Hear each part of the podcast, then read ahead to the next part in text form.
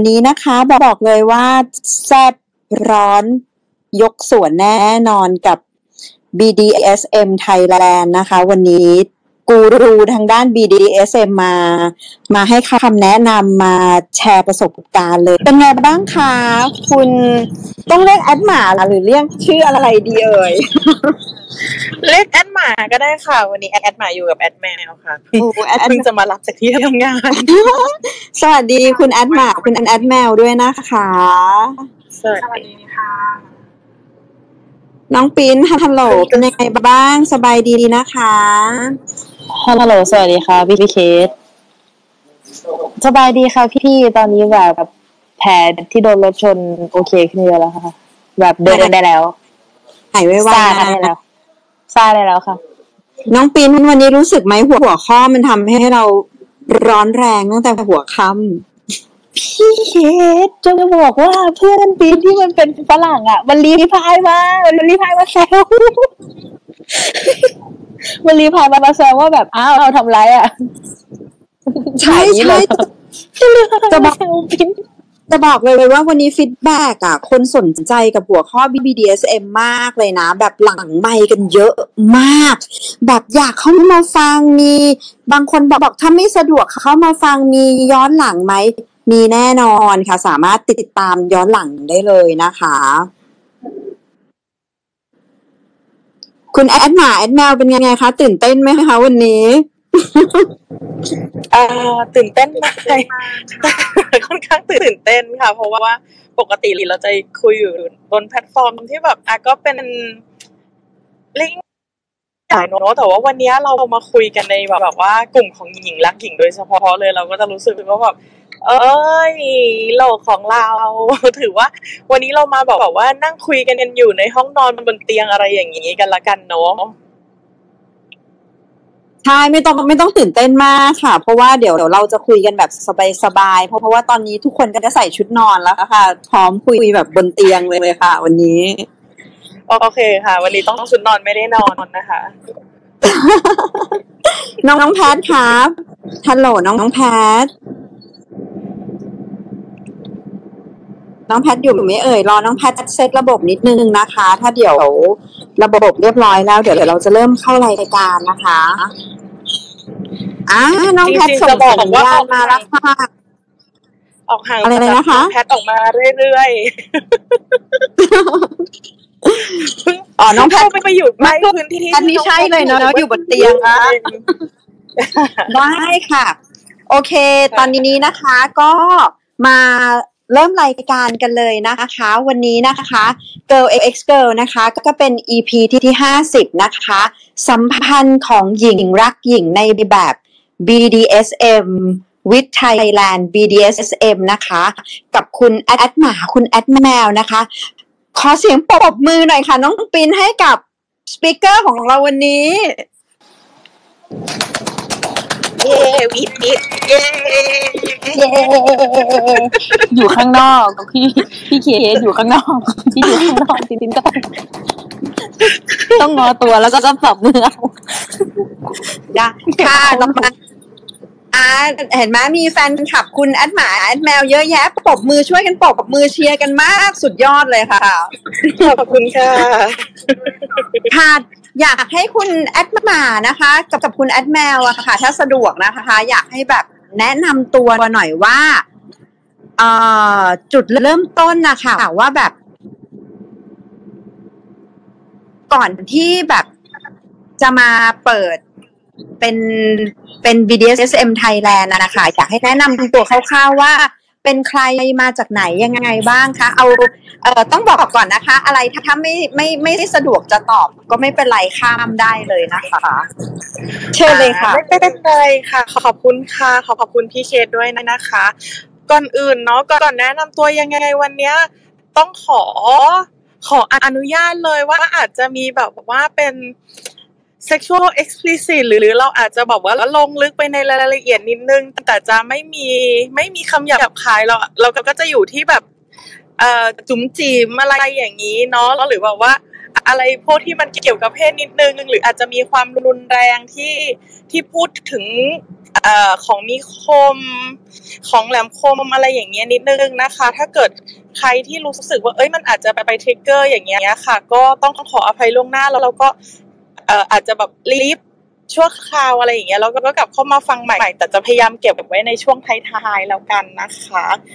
ก็ขออนุญาตแนะนำตัวเราเลยค่ะแอดหมาค่ะ หรือชื่อเรียกปกติก็ชื่อปีค่ะ แต่ว่าอยู่ตรงนี้ก็เรียกแอดหมาก็ได้ค่ะ เป็นเอ่อเป็นเป็นทาสเป็นทาสหมาของนายหญิงมู่นะคะ หรือแอดแมวนะคะ แอดแมวแนะนำตัวก่อนค่ะค่ะ สวัสดีค่ะแอดแมวค่ะ เอ่อ เป็นใครมาจากไหนใช่ไหมค่ะ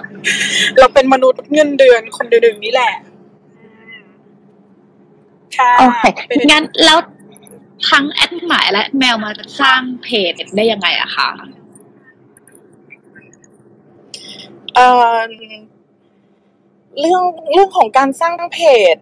หลักๆแล้วอะค่ะ เพราะว่าพอเราอยู่ในสังคมตรงนี้มาสักพักหนึ่งเนาะก็จะมีคนที่แบบเราเราก็จะมีเพื่อน เราก็จะมีคนรู้จักประมาณนึงอะค่ะ แล้วเวลาที่เอ่อมีคนคนใหม่ ๆ เข้ามาเขาก็จะไปเจอกับคนนั้นคนนี้แล้วบรรดาเพื่อนๆรอบๆตัวค่ะเขาก็จะแนะนำว่า ถ้าถ้าคนที่เข้ามามาใหม่อะมีคำถามก็ไปถามคนนี้นี่สิก็ไปถามแอนแอนแมวไปถามแอนหมาสิหรือถ้าอยากเล่นก็ไปถามแอนแมวกับแอนหมาสิอะไรอย่างเงี้ยแล้วเราก็จะเจอเจอคำถามเดิมๆ ซ้ำๆๆๆซึ่งพอเรารู้สึกว่าเราต้องตอบกับคำถามเดิมๆซ้ำๆอย่างเงี้ยค่ะ ก็เลยคิดว่าทำเพจให้ความรู้ดีกว่า แล้วก็อีกอย่างหนึ่งก็คือด้วยด้วย สังคมตรงเนี้ยค่ะ มันมันมีความล่อแหลมที่จะเอาเรื่องของตัวตนเรื่องของความชอบอะไรอย่างเงี้ยค่ะ เป็น เป็นตัวที่ใช้ในการแบล็กเมย์ได้เนอะหรือแบบมันเป็นแหล่งล่อมิจฉาชีพไว้ง่ายๆ การที่เราทำเพจขึ้นมาค่ะ มันจะช่วยเตือนช่วยทำให้คนที่เขาอยากอาจจะเข้ามาเล่นจริงๆอะค่ะ ปลอดภัยมากขึ้นค่ะ อันนี้หลักๆเลยเนาะ ดีจังเลยค่ะ เพราะว่าเหมือนหลายๆคนอาจจะอยากรู้ว่ามันคืออะไรหรือเป็นยังไงบ้าง แต่แต่ไม่รู้จะศึกษายังไงอย่างเงี้ยค่ะแล้วว่าพอมันมีตรงกลางหรือเป็นแบบอาจจะเป็นสิ่งที่แนะนำมันก็จะช่วยเป็นช่องทางทางหนึ่งในการศึกษาเพิ่มค่ะใช่ค่ะ คือ เราด้วยความที่พอเราเราเราตอนที่เรายังเป็นตัวอ่อนเนาะที่เราแบบว่า เราเล่นแบบ มั่วมั่วซั่วมั่วทั่วแล้วเราก็หาข้อมูลบ้างนิดนิดหน่อยหน่อยๆอย่างเงี้ยนะคะมันก็เกิดความผิดพลาดได้ เราเราเองเราเกิดความเราเคยเกิดความผิดพลาดต้องยอมรับตรงนี้ แล้วแล้วพอเราได้เจอคนที่เขาเล่นเป็นคนที่เขาเป็นชาวต่างชาติที่เขาแบบไปเรียนไปทำจนเป็นผู้เชี่ยวชาญหรือบางคนก็เป็นแบบหน่วยหน่วยแพทย์ฉุกเฉินอะไรอย่างเงี้ยค่ะ แล้วเขาก็สอน เพราะว่าเขาเอาเอาเอาความรู้ของเขามาประยุกต์กับ BDSM แล้วเราก็ได้เรียนรู้จากเขาเราก็อ๋อที่ผ่านมาเราทำอันนี้ผิดนะ เอ้ยเราทำอันนี้โอเค แล้วเราเราทำถูกแล้วอะไรอย่างเงี้ยค่ะ เราก็เลยไม่อยากให้คนอื่น ๆ มาซ้ำรอยเราอย่ามาผิดซ้ำไปผิดทำทำไปไปผิดตรงอื่นๆได้ อะไรอย่างเงี้ยจะได้ไม่ต้องกลับมาเจ็บตัวเหมือนเราแล้วก็อีกเรื่องหนึ่งที่เป็นแรงผลักดันเลยก็คือ เราอยากจะเป็นกระบอกเสียง คอยเตือนคนที่ไม่พึงประสงค์ในสังคม BDSM อะค่ะพวกแบ็กเมย์ทั้งหลายแล้วก็พวกที่ใช้คำว่า BDSM เนี่ยเป็นบังหน้าอ่ามาใช้ในการลูกเพศพูดได้ไหมในในได้ได้ในการหาผลประโยชน์ทางก็เพศได้ประมาณนั้นค่ะ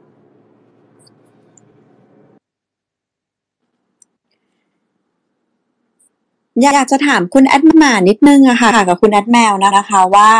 บางคนอะอาจจะยังไม่ค่อยเข้าใจแบบลึกๆว่า BDSM คืออะไร มันมีกี่ประเภทว่า B คืออะไร D คืออะไร S คืออะไร M คืออะไร แล้วก็บทบาทของของ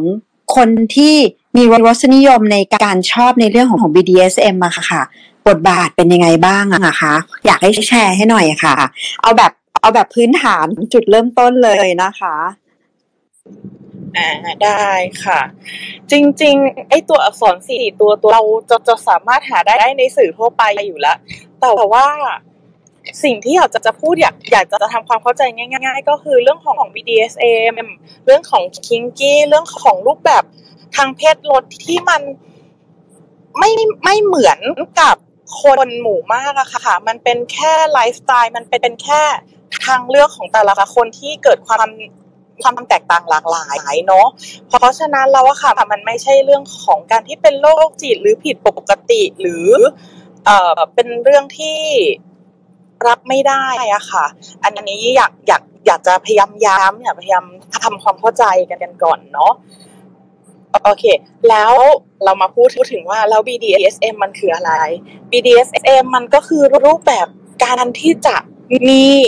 หรือ อาจจะไม่มีเพศสัมพันธ์ก็ได้ แต่เป็นการันที่เติมเต็มความต้องการ เติมเต็มเพศรสอืมรวมกันเพศรสที่ที่ไม่เหมือนคนอื่น B คือ bondage คือการพันธนาการนะคะ จะจะใช้เป็นแซ่จะจะใช้เป็น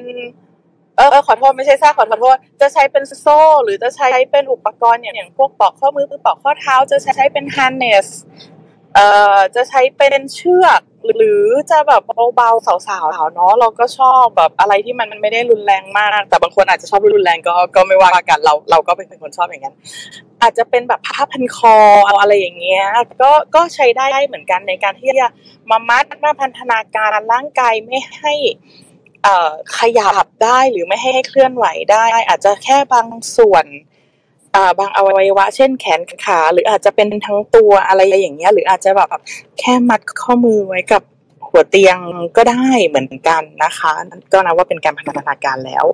อ่าต่อไปไปตัวดีค่ะ ดีๆ ก็คือ discipline discipline คือ การควบคุม การออกออกคำสั่ง ซึ่งการควบคุมการการออกคำสั่งมันไม่ได้จบแค่นั้น มันอาจจะรวมไปถึงการลงโทษ พอออกคำสั่งไปแล้วทำได้เลยลงโดนลงโทษเอ่อทำไม่ได้ได้โดนลงโทษ หรือถ้าทำได้ได้ได้รางวัลก็อาจจะเป็นบวกเป็นลบก็ก็แล้วแต่นะคะว่าแต่ละคนมีไดนามิกมีมีตัว power dynamic ยังไง เนาะแล้วแล้ว D อีกตัวหนึ่งก็คือ dominance dominance ก็คือคนที่รับบทในในการควบคุมในการออกคำสั่ง เราจะจะคุ้นกับคำว่า dom แล้วช่วงช่วงหลังๆหลังเนี้ยจะคิดใช้กันมากว่าเป็นดอมเนาะเอ่อแต่ในในสมัยก่อนเมื่อประมาณหกประมาณห้าหกปีก่อน จะอยู่ในเทอมการเป็น masterการเป็นมิสเทรสการเป็น นายการเป็นนายหญิงอะไรอย่างเงี้ยค่ะ แต่ก็ใดๆก็คือทั้งหมดเนี้ยก็คือคนที่มีได้รับอำนาจมา มีถืออำนาจเหนือกว่าสูงกว่า แล้วก็ต่อไป S ค่ะตัว S ก็ด้วยความเคยชินของคนไทยเลย เวลาพูดถึงตัว S ต้องนึกถึงคำนี้ค่ะ คือซาดิสซาดิสก็คือคนที่ไม่มีความสุขจากการได้ทำให้ผู้อื่นบาดเจ็บได้เห็นได้เห็นคนอื่นเจ็บตัวหรือ ได้เห็นคนอื่นรู้สึกอึดอัดครับข้องใจถูกกดขี่อะไรอย่างเงี้ยเขามีมีความสุขกับการที่จะได้ทำแบบนั้น หรือจะเหยียดหยามหรือจะอะไรก็ตาม แล้วก็ตัว S อีกตัวหนึ่งก็คู่กับตัวดีๆ เมื่อเมื่อสักครู่นี้ dominant แล้วต้องมีตัวคู่ก็คือ submissive ก็คือคนที่มอบอำนาจของตัวตัวเองอะค่ะ ให้กับอีกฝ่ายหนึ่งเพื่อที่ตัวเองจะเป็นคนที่ถูกควบคุม ถูกออกคำสั่ง ถูกกระทำนะคะ เมื่อกี้เราเราเทียบไปละตัว F submissive ตัวนี้ค่ะ เรียกสั้นๆว่าซับเนาะหลาย ๆ คนก็เห็นแหละอยากเป็นซับอยากเป็นซับตัวเล็กตัวน้อย ในสมัยในในสมัยย้อนกลับไป สมัยก่อนคำว่าซับไม่ค่อยฮิตกัน ที่ฮิตกันมากคือคำว่าทาสทาสหญิงทาสหมาทาสชายทาสรักก็อาจจะนับก็ได้นะ ประมาณนี้ แล้วก็ต่อไปก็ตัว M ตัว M ก็คู่ของตัว S ซาดิสค่ะ ก็คือมาโซคิสหรือมาโซคิสซึมก็คือคนที่มีความสุขจากการเจ็บปวด จากการที่ที่ถูกกระทำให้เจ็บปวด ถูกกระทำให้อับอายเขามีความสุขจากการถูกกระทำตรงนี้ค่ะ ก็พบเนาะ BDSM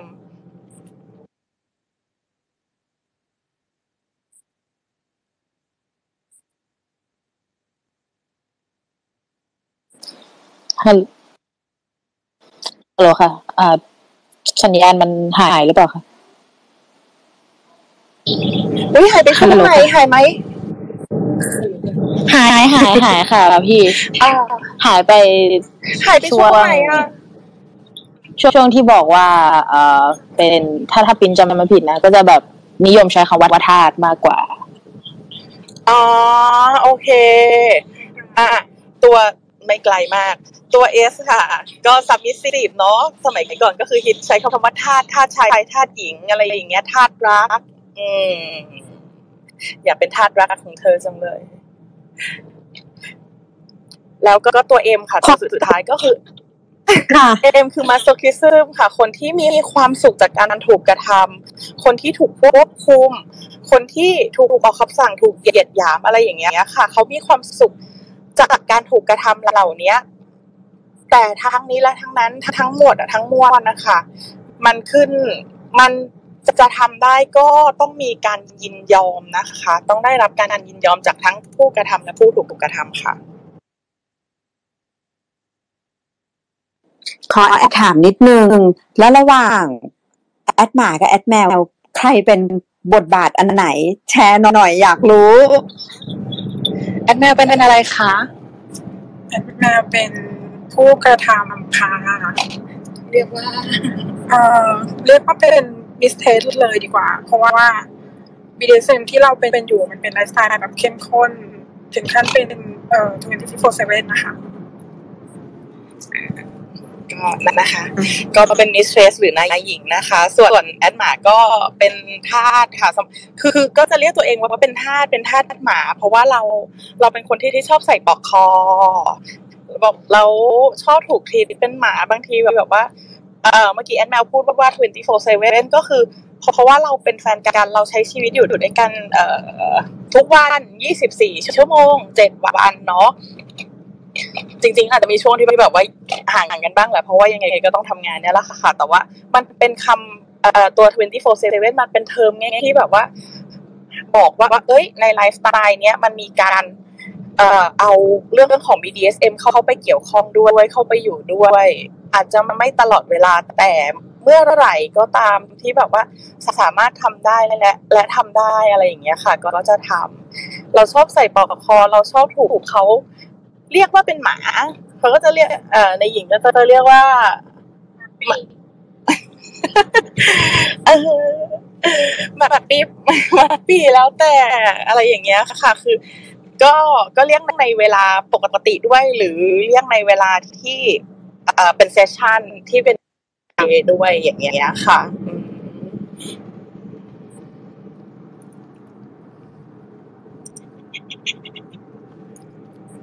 สุดยอดมากเลยค่ะ ฟังแล้วก็แบบเคลิมไปด้วยเลยน้องปิ้นมีอะไรเสริมไหมคะอ่าคือว่าอันเนี้ยเป็นสิ่งที่ปินอยากจะรู้มามาก ๆเลย คือ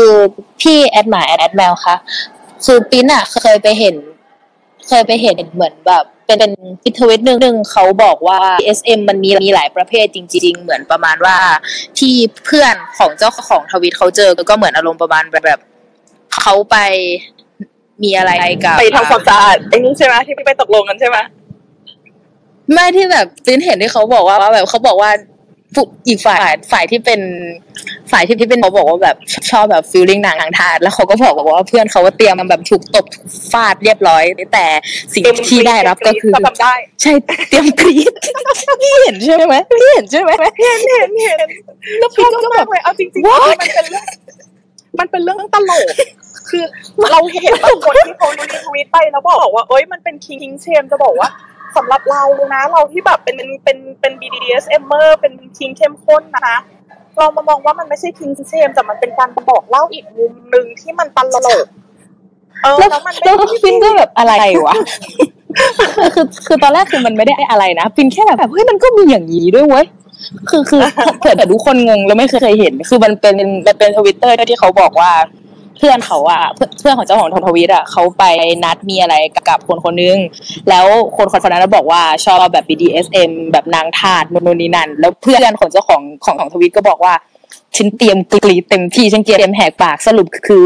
เพื่อนของเจ้าของทวิตได้แบบแบบซักผ้าล้างจานแล้วผู้ผู้ผู้ชายวะเออเออใช่เขาเป็นเขาเป็นผู้ชาย ก็เหมือนแบบช่วยตัวเองแล้วก็มองบี้ก็เลยได้แบบ มันมีแบบนี้ได้เลยเหรอฟินก็เลยสงสัยว่ามันมีแบบนี้จริง ๆ ใช่ไหมคะพี่แอดหมาแอดแมวถามว่ามีจริงไหมนี่จริงค่ะ คือ ความกว้างของของของคิงกี้และ BDSM และเฟติชเนาะมันกว้างมากจนแบบมัน บจะมองไม่เห็นขอบเขตเลย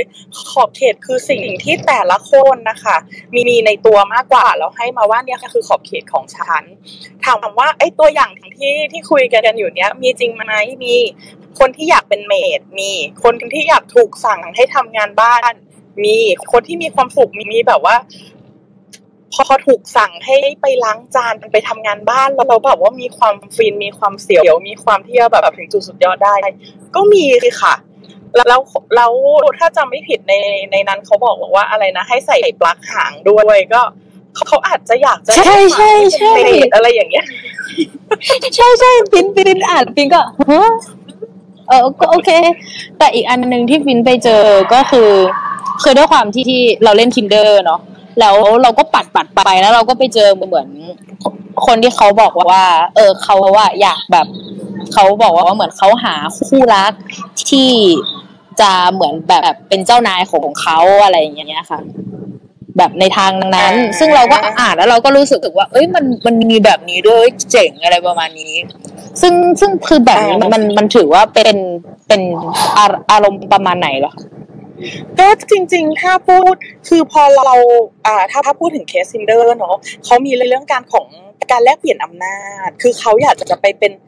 เป็นทาสเป็นคนรับใช้ของคู่ เนาะแปลว่าเขาอะยินยอมมอบอำนาจ ให้ให้ใครก็ตามที่ยินดีที่จะรับอำนาจจากเขาในการที่จะเป็นคนควบคุม เป็นเป็นคนสองคนที่ควบคุมอะไรอย่างเงี้ยค่ะ ก็นับว่าเป็น BDSM แล้วค่ะ แล้วก็ทีเนี้ยหลังจากนั้นน่ะมันมันจะเป็นการกระทำที่เขาเขาชอบอย่างไหน เขาตกลงยังไง เช่น เออฉันยินดีที่จะถูกคู่ สามีภรรยาหรือคู่เลสเบี้ยน หรือคู่เกย์ควบคุม แล้วสั่งให้ให้ฉันไปทำนั่นทำนี่โดยที่ฉันอยากจะได้เอ่อรางวัล หรืออยากจะได้ของตอบแทนนั้นเป็นการที่ฉันได้ถึงจุดสุดยอด ไม่ว่าจะด้วยเอ่อคนหรืออุปกรณ์หรืออะไรก็ตาม หรือถ้าฉันทำไม่ดีคุณมีสิทธิ์ที่จะลงโทษฉันก็ได้อะไรอย่างเงี้ยค่ะ มันคือการแลกเปลี่ยนอำนาจการแลกเปลี่ยน เงื่อนไขการการบอกว่าความชอบของตัวเองคืออะไร ขอบเขตคืออะไร ความต้องการคืออะไรแล้ว เข้าใจในรายละเอียดเหล่านั้นแล้วก็ตกลงกันว่ามีการแลกเปลี่ยนอำนาจในช่วงเวลานี้ เวลานี้ อะไรอย่างเงี้ยค่ะ ประมาณนี้ สุดยอดมากเลยอะฟังแล้วแบบ อืมนะ มันมีการแลกเปลี่ยนด้วยต้องเป็นข้อตกลงถูกต้องไหมคะ ใช่ใช่ใช่ค่ะเอ่อก็ในในเรื่องของ BDSM เนาะในเรื่องของ แม้กระทั่งตัวเซ็กส์ตัวชีวิตคู่อะค่ะเอ่อสิ่งที่ที่จำเป็นก็เราก็อยากจะย้ำเรื่องของ SSC ก็คือ safe sane consensual เนาะก็คือการที่มีความปลอดภัย ทุกกิจกรรมต้องมีมีความปลอดภัย ต้องมีสติ อ่ามีสติรับรู้ว่า เอ้ยการการการกระทำเนี้ยเราจะทำอันนี้อันนี้นะ แล้วเราตกลงกันว่า จะมีการกระทำแบบนี้ฉันจะถูกตีด้วยเอ่ออุปกรณ์นี้อะไรอะไรอย่างเงี้ยแล้วฉันยินยอม แล้วก็ก็เอ่อชายก็ต้องมีที่คอนเซนช a l ก็คือการยินยอมการให้ความยินยอมไม่ว่าจะเป็นคนกระทำหรือคนถูกกระทำอะค่ะ ซึ่ง บางคนอาจจะแบบว่าเอ้ยก็แค่ตีเอง เธอตีฉันหน่อยสิเธอตีฉันหน่อยแต่แต่บางคนเขาถูกเลี้ยงดูเขาถูกหล่อหลอมมา ให้ไม่ทำร้ายคนอื่น หรือถูกหล่อหลอมมาให้ ให้รับเรื่องบนเตียงได้แค่ถ้ามีชัชนาลีแล้วไม่ทำอะไรอย่างอื่นอะไรอย่างเงี้ย มันก็เป็นการฝืนใจมันเป็นการที่เขาไม่ให้ความยินยอมอย่างนี้ก็ ก็ไม่นับว่าเป็น BDSM นะคะ ถามคุณแอดมานิดนึง มีคนหลังไมค์มาถามเคสว่า อยากรู้ว่าคุณแอดมาเนี่ยจุดเริ่มต้นเนี่ยที่แบบรู้ว่าตัวเองชอบ BDSM เนี่ยค่ะ จุดเริ่มต้นอะไรที่ที่ทำให้รู้สึกว่าตัวเองเริ่มชอบ BDSM คะตั้งแต่เมื่อไหร่อันนี้อยากรู้มาก ตั้งแต่เมื่อไหร่ตั้งแต่ประถมช่วงปลายค่ะ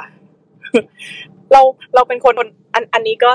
นะคะ อย่างอย่างที่อย่างที่บอกไว้เนาะเราเราคุยเรื่องเพศกันอย่างเปิดเผยเนาะเราเป็นคนที่ที่ช่วยตัวเอง เราเป็นเด็กน้อยที่ช่วยตัวเองตั้งแต่เออช่วงอนุบาลแต่ตอนนั้นเราไม่ไม่รู้หรอกว่ามันคือการช่วยด้วยตัวเอง ช่วงช่วงกลางวันที่แบบว่าเรายังเป็นเด็กน้อยอยู่พ่อแม่ก็จะให้นอนใช่ไหม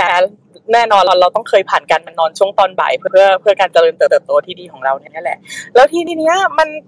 ไม่รู้ว่าณวันไหนนะจุดไหนนะช่วงอายุไหน มันนอนคว่ำมันนอนคว่ำแล้วแบบเอามือกดตรงน้องจุ่มจิ๋มเรา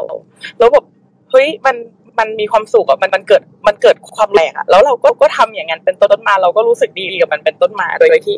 เราไม่ไม่แน่ใจเหมือนกันนะว่าพ่อแม่เราเห็นแล้วพ่อแม่เราเรารับรู้อะไรหรือเปล่าเราก็ไม่ได้รู้ แล้วเราก็กลายเป็นเป็นคนที่แบบ เออ ชอบที่จะมีความรู้สึกตรงนั้นแฮปปี้กับการที่จะตอบตอบตอบสนองความรู้สึกทางร่างกายตอนนั้น แล้วช่วงประถมอะค่ะ ที่โรงเรียนเขาก็มีแบบอ่าเอาหนังสือการ์ตูนมาบริจาคเนาะเราก็ได้อ่านการ์ตูนที่มันมีเนื้อเรื่องว่านางเอกถูกพระเอกที่เป็นอสูร จับไปขังไว้บนหอคอย จับไปล่ามโซ่ไว้กับเตียง แล้วเรารู้เราเราเราทำเราถูกบังคับให้เป็นท่านรักแล้วเกิดความรักอะไรอย่างเงี้ย ซึ่งเราอ่านอันนั้นแล้วเราแบบเกิดความรู้สึกว่าเราอยากเป็นเราอยากทำเราอยากอยากถูกกระทำแบบนั้น แล้วเราก็เริ่มเริ่มเก็บอะไรพวกนี้เรื่อยๆมา เราเราค้นหาแล้วเราแสวงหาพวก การ์ตูนพวกสื่ออะไรที่มันมันเป็นแนวเนี้ยค่ะ แต่ตอนนั้นเรายังไม่รู้หรอกว่ามันเรียกว่า SM มันเราไม่รู้หรอกว่ามันเรียกว่า BDSM เนาะแล้วพอช่วงช่วงมัธยมเราเราเจอเพื่อนมากขึ้น เราเข้าถึงสื่ออินเทอร์เน็ตสมัยนั้นเป็นอินเทอร์เน็ตคาเฟ่ต้องจ่ายเงินไปเพื่อไปไปไปไปเล่นเน็ต เราก็ได้อ่านพวกนิยายต่างประเทศเออเป็นเป็นเป็นแบบเป็น fiction เนาะของศิลปินที่เราชอบอะไรอย่างเงี้ยแล้วเราก็แบบเฮ้ยมันมีแนวแบบที่มันเป็นแบบที่เราชอบด้วยแบบมีความรุนแรงมีอะไรอย่างเงี้ย เราก็อ่านอ่านไปแล้วเราก็แบบอ๋อค้นพบว่ามันคือ SM ช่วงช่วงมปลาย แล้วเราก็ พอเข้ามหาลัยอะค่ะ เรายิ่งได้เข้าถึงสื่อมากถึงอินเทอร์เน็ตมาก เราก็ได้รู้ว่าว่าโอเค มันเรียกว่า BDSM เนาะมันมีการเล่นแบบนั้นแบบนี้อะไรอย่างเงี้ยค่ะ ก็นั่นแหละ แล้วก็ก็พอช่วงจบมหาลัยก็ได้เจอกับคนที่เขาเขาเอา SM อย่าอย่าเรียกว่า BDSM เพราะเราตอนนั้นเราไม่ได้แบบว่า เราไม่ได้เข้าใจถึงมันแท้จริง แต่ว่าว่าก็มีการใช้ที่ที่แบบเป็นไฟฟ้ามาช็อตแล้วก็มีการมัดมีอะไรอย่างเงี้ยเนาะ แล้วของแอดแมวอะค่ะที่มา ที่ไปคือไม่รู้ว่าอะไรเกิดค่ะ มีคนว้าวเลคืยออะคือคือว้าวเพราะเพราะว่าแบบเป็นอิมเพรสที่พี่แบบรู้ว่าตัวเองชอบอะไรตั้งแต่ช่วงแบบวัยแบบให้พูดตรงๆก็วัยเด็กอะเด็กๆก็ก็เลยค่ะ ใช่ใช่เราเลยรู้สึกว้าวมากที่แบบ เอออย่างอย่างอย่างปินอะปินก็ยังไม่รู้ตัวเองจนกระทั่งมปลายอะไรอย่างเงี้ยก็เลยรู้สึกว้าวตรงนี้ว่าจริง ๆ ค่ะคนพบตัวเองตั้งแต่เด็กเลยนะเราอะไรอย่างงี้ใช่ไหมเหมือนเป็นเด็กฝักใฝ่ยังไงไม่รู้มันดีแล้ว มันดีแล้วที่เรารู้ ด้วยความที่แบบเออพ่อเราก็ไม่ไม่ไม่คิดว่าเราจะแบบไปคุยไปค้นหาจนเจอหนังโป๊อะไรอย่างงี้ด้วยเพราะเราได้ดูมันก็เลยโอเคด้วยแหละมั้งแต่แต่แต่แต่ปินอิมเพรสจริง ๆ ที่แบบพี่รู้ว่าเออตัวเองชอบอะไรตั้งแต่แบบช่วงแบบยังแบบหัวเลี้ยวหัวต่อพูดตรงๆนะครับมันเป็นช่วงแบบวัยเปลี่ยนผ่านก็เลยแบบรู้สึกว้าวมากๆที่พี่รู้ มีมีคนยกมือค่ะ ขอบคุณค่ะสวัสดีค่ะคุณออดิสบายสวัสดีค่ะ วันนี้แบบคนรับสองนะคะ มาแบบโดดเดี่ยว ก็จริงๆแอบสวัสดีค่ะก็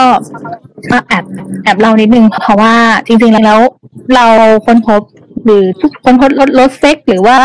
ความชอบทางเพศของเราค่ะ ตั้งแต่วัยเด็กแล้ว แต่ว่าเพียงแต่อ่ามันจะมีเรื่อง เอ่อเป็นเท่าๆต่างๆ ที่นำมาให้ให้เรารู้สึกว่า มันกดเราไว้ค่ะบางทีเอ่ามันเป็นเรื่องของการดูแลในครอบครัวเอยหรือว่าจารีสังคมต่างๆ ที่เราถูกถูกสั่งสอนหรือว่าเราถูกดูแลโดยครอบครัวในรูปแบบหนึ่งหนึ่งดังนั้นมันเลยถูกห้ามพูด เมื่อเราวัยเด็กเราก็เลยต้องเก็บไว้ ซึ่งจริงๆแล้วอะค่ะ หลายๆคนเนี่ยอาจจะรับรู้รส รสรสเพศหรือว่าสิ่งที่ตัวเองชอบอะค่ะหรือว่าเออหรือหรือว่าแบบไม่ว่าจะเป็นแบบเออทางร่างกายทางบอดี้หรือว่าแบบเจนเดอร์ต่างๆเนี่ยเรารู้ตั้งแต่วัยเด็กแล้วนะคะ ก็เลยคิดคิดว่าจริงๆแล้ว ที่ที่เราไม่ไม่ได้แสดงออกหรือว่าบางทีเราเราไม่ได้ เออเรียกว่าอะไรดีไม่ได้ไม่ได้ได้รับรู้ในวัยเด็กอะค่ะ เพราะว่าเป็นอาจจะเป็นเพราะว่า สังคมรอบตัวเขาอะไรอย่างเงี้ยค่ะ มันกดเขาหรือว่า หรือว่าเราอาจจะมีสภาวะบางอย่างที่เราไม่สามารถที่จะแสดงออกได้เนาะตรงนี้ก็จะเป็นส่วนที่ เอ้ย เราเราคิดว่าตัวเราตัวเราเองก็แอบแชร์นิดนึงว่าเออเราก็รู้ตั้งแต่ป .4 เหมือนกันว่าเราชอบอะไรหรือไม่ชอบอะไรเงี้ยค่ะ หรือว่ามีการแบบว่า masturbate ตั้งแต่อายุน้อยๆอย่างเงี้ย ค่ะค่อนข้างปกติมากเพราะว่าจริงๆซึ่งไม่ผิดใช่ซึ่งไม่ผิดเลยที่แบบว่ามีการช่วยตัวเองตั้งแต่เด็ก มันมันเป็นเรื่องแบบความต้องการของของร่างกายเราเราตอนนั้นเรายังไม่รู้หรอกเราด้วยการการศึกษาเนาะการศึกษาของของประเทศไทยที่แบบมันไม่ไม่ครอบคลุมไม่กว้างไม่ลงไปลึก เราไม่พูดกันกันอย่างตรงไปตรงมา มันทำให้ มันเกิดความรู้สึกที่แบบจะต้องเก็บเอาไว้ซ่อนเอาไว้อะไรอย่างเงี้ย ใช่ใช่ค่ะ ตามที่แอดมาพูดเลยอ่าพี่แอดหมาแอดแมวค่ะ อันนี้แบบเป็นคำถามที่ทั้งเพื่อนปิ้นแล้วก็พูดตรงปิ้นก็อยากรู้ว่าคือมีคนถามปิ้นมาเยอะมากตอนที่แบบปิ้นแชร์โปสเตอร์พีอาร์เนาะมีคนถามว่าถ้าเราอยากจะจะลองเนี่ย เราจะอยากลองแบบ BDSM อะไรพวกนี้เนี่ยมันควรจะเริ่มยังไง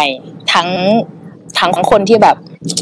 คือด้วยความที่อับปินอะยังโสดเนาะแต่เพื่อนปินมีแฟนละปิงอยากรู้ว่าทั้งคนโสดแล้วก็คนที่มีแฟนแล้วเนี่ย มันควรที่จะเริ่มยังไง อะถ้าถ้าถ้าตั้งคำถามว่าควรจะจะเริ่มยังไง แปลว่าคนพบตัวเองแล้วว่ามีความความสนใจว่ามันมีความต้องการในแบบนี้เนาะ ถามว่าควรจะเริ่มยังไง เริ่มจากการสำรวจตัวเองและคู่ก่อนค่ะ อันนี้กรณีของคนคนมีคู่ก่อนเนาะสำรวจตัวเองและและและคู่ของเราก่อนว่าเขามีความต้องการแบบไหนแบบที่เป็นคนกระทำหรือเป็นคนถูกกระทำหรืออาจจะบอกว่าว่าฉันไม่ได้อยากถูกกระทำแต่ฉันยอมก็ได้เพื่อเพื่อแบบ อาจจะเพื่อเพื่อการศึกษา หรืออาจจะเพื่อแบบแลกเปลี่ยนกันเดี๋ยวเธอทำทำฉันแล้วฉันทำเธอไปบ้างอะไรอย่างเงี้ยค่ะ แล้วหลังจากนั้นนะคะพอมีการตกตกลงเอ่อเรื่องของอำนาจกันได้เนาะว่า ใครจะเป็นคนให้และใครจะเป็นคนรับอำนาจมาค่ะ ก็มามามาดูเรื่องของว่าแล้วรูปแบบของการของการเพลงของการกระทำเนี่ยค่ะ จะมีอะไรบ้างเนาะ หลักๆที่ที่เจอบ่อยที่ที่ที่จะมีอยู่เลยก็คืออ่าบอนเดจการพันธนาการเอ่อเรื่อง humiliation การทำให้อับอาย การทำให้รู้สึกที่ต่ำลดลดทอนคุณค่า แต่มันเป็นการลดทอนคุณค่าในแบบที่เรารู้สึกดีรู้สึกมีความสุขรู้สึกยินยอม เช่นการเปลี่ยนจากคนไปเป็นสัตว์เลี้ยง การเปลี่ยนจากคนไปเป็นเด็กน้อย หรืออาจจะ เปลี่ยนจากคนที่มีตำแหน่ง ไปเป็นคนใช้ไปเป็นคนที่ต้อยต่ำหรืออาจจะแบบว่า เอ่อ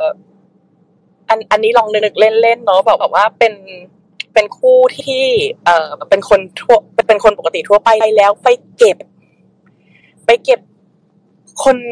ไร้บ้านข้างทางมามาเลี้ยงอะไรอย่างเงี้ยอ่าแต่อยู่ภายใต้กันยอมอยู่ภายใต้กันกันตกลงกันแล้วการคุยกันแล้ว ก็ได้เหมือนกันนะคะ แล้วก็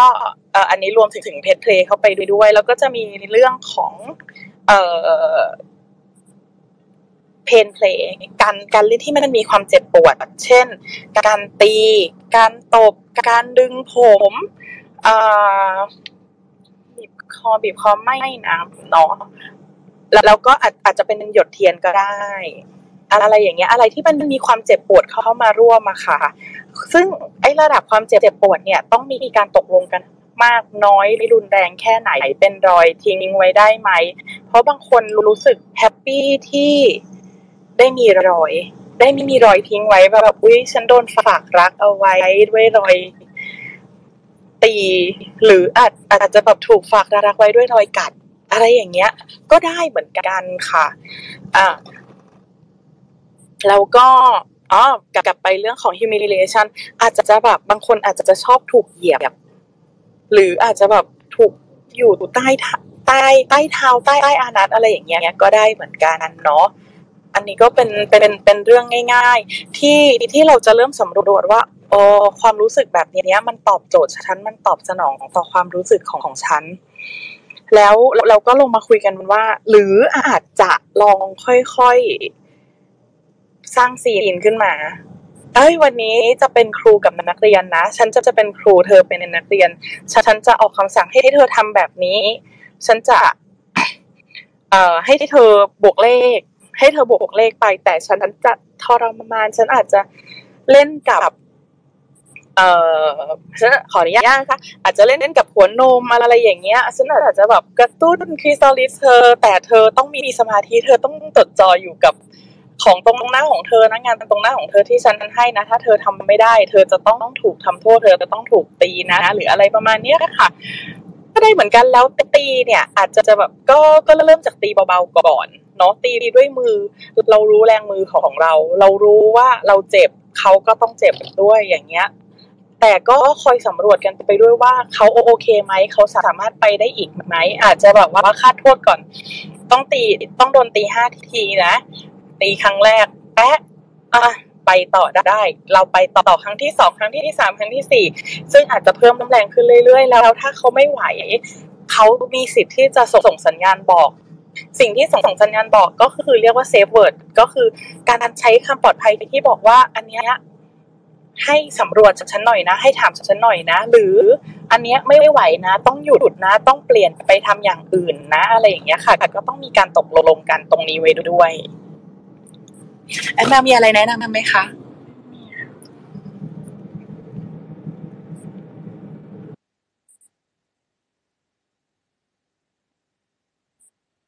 อ่าประมาณนี้ ส่วนของคนที่เป็น คนเดียวยังโสดอยู่เนาะถามว่ามีมีความชอบอย่างเงี้ยแล้วต้องการคนอยากได้จริงจริงอยากค้นหาจริง ๆ ก็มีคนที่เอ่อเป็นเรียกว่าเป็นเป็นโปรดอมเนาะหรือคนที่อยู่ในไลฟ์สไตล์แบบนี้ค่ะ แล้วพร้อมที่จะสร้างประสบการณ์ให้ประสบการณ์ กับคนใหม่ๆ กับคนที่กำลังค้นหาตัวเองอย่างเงี้ย ก็ได้เหมือนกันถามว่าอย่างแอนหมาแอนแอนแมวเนี่ยให้ไหมก็ก็ให้ไม่ได้ให้บริการไม่ได้ไม่ได้เรียกไม่ได้เรียกร้องเงินไม่ได้เรียกร้องเอ่อค่าตอบแทน แต่ถ้าแบบว่าพี่คะหนูอยากลองก็ถ้าเป็นช่วงที่เรามีจัดจัด เวิร์กช็อปหรือว่ามีจัดเป็น play party หรือว่าอะไรที่สามารถที่จะเข้ามาทดลองได้ก็ได้เหมือนกันหรือถ้าถ้าแบบว่าพี่คะหนูอยากจะลองแบบเต็มเต็มเลยอะค่ะ อยากจะรับรับประสบการณ์เต็มเต็มเลย เราก็จะบอกว่าถ้าอย่างนั้นต้องตกลงนั่นนี่นู่นกันก่อนเนาะเรื่องรายละเอียดอะไรอย่างเงี้ยค่ะ แล้ว เอ่อจองโรงแรม ซึ่งอันเนี้ยเราเราก็จะรีควายว่าโอเค เอ่อ ที่อยากจะมาสัมผัสประสบการณ์ต้องเป็นคนจ่ายค่าโรงแรมนะ แล้วหลังจากนั้น เราก็ตกลงกันเรื่องว่าจะมีการนำจะทำอะไรบ้าง จบที่ตรงไหน จะจบที่เออเขาขอว่าจะต้องถึงจุดสุดยอดไหม หรืออาจจะไม่อะไรอย่างเงี้ยก็ต้องตกลงกันในจุดนี้ด้วยค่ะ ซึ่งไม่ไม่ไม่ได้บ่อยนะ เพราะว่าเป็นคนที่เล่นกับเล่นกับแอดแมวเราเป็นท่าของแอดแมวเนาะแต่ว่า ยส่วนตัวก็คือมีท่าประจำแต่ว่าท่าเขาก็จะเป็นเอ่อชายแต่งหญิงที่เขาก็จะแบบว่าวันไหนที่เครียดมากแล้วเป็นช่วงที่ว่างเขาก็จะแบบเอ่อในหญิงอยากเพลจังเลยค่ะ ขอนัดอะไรประมาณนี้ค่ะ อืม เพราะฉะนั้นคนที่ยังโสดอยู่หรือ หรือจะเป็นคนโสดสองคน แล้วคุยกันว่าว่า เอ้ย ความต้องการของเรามันมันตรงกันน่ะ บางคนเอ่อคนนึงอาจจะเป็นคนที่มีประสบการณ์แล้ว หรืออาจจะเป็นมือใหม่ทั้งคู่ แต่มือใหม่ทั้งคู่เนี่ยเราไม่ไม่ค่อยแนะนำเท่าเท่าไหร่เนาะเพราะว่ามันอาจจะทำให้เกิดอันตรายที่ที่แบบว่าอาจจะเกินเลย หรืออาจจะแบบยั้งตัวเองไม่อยู่หรืออะไรก็ตามอย่างเงี้ยค่ะ ซึ่งอันเนี้ยเราก็จะแนะนำว่าถ้าเป็นคนโสดสองคน เป็นมือใหม่สองคน มาอยู่ด้วยกันที่แบบว่าตกลงว่าเอ้ยฉันอยากจะเพลงกันอยากจะมีมีเซชั่นกันอย่างเงี้ยค่ะ แนะนำว่าให้หาคนที่เป็น professional สักคนหนึ่งไปอยู่คอยที่แบบเป็น train เป็นเทรนเนอร์คอยที่แบบว่าตบเข้าซ้ายตบเข้าขวาทีทีอาจจะแบบมีกระซิบบอกข้างๆว่าเอ้ยทำอันนี้สิ เอ้ย อันนี้ต้องทำตรงนี้นะ ถ้าจะจะถ้าจะตีก้นนะ ต้องแบบว่าเลือกตรงที่มันนูนที่สุดนะ มันจะได้ เอ่อแบบ เกิดอันตรายน้อยอะไรอย่างเงี้ยค่ะ หรือเจ็บน้อยกว่าทนจริงๆอะมันต้องเอ่อพูดไม่ได้หรอกว่ามันเจ็บน้อยกว่า แต่พูดได้ว่าตรงเนี้ยมันสามารถรับความเจ็บปวดได้มากกว่า ตรงเนื้ออ่อนอื่นๆอะไรอย่างเงี้ยค่ะ หรือตรงนี้อันตรายนะตีตรงนี้ไม่ได้เอ่อมัดแบบนี้ไม่ได้มัดแบบนี้แล้วมันอาจจะแน่นเกินไปจนเอ่อทำให้ เรื่องของเส้นเลือดและเส้นประสาทอะค่ะ มันเกิดการเสียหายได้ หรือแบบว่าถ้าพูดคำนี้ออกไปแล้วมันอาจจะกระทบกระเทือนจิตใจอะไรอย่างเงี้ย ก็เป็นข้อที่ควรระวัง แล้วก็ควรจะมีคนที่เป็นโปรอยู่ด้วยอะค่ะ ประมาณนี้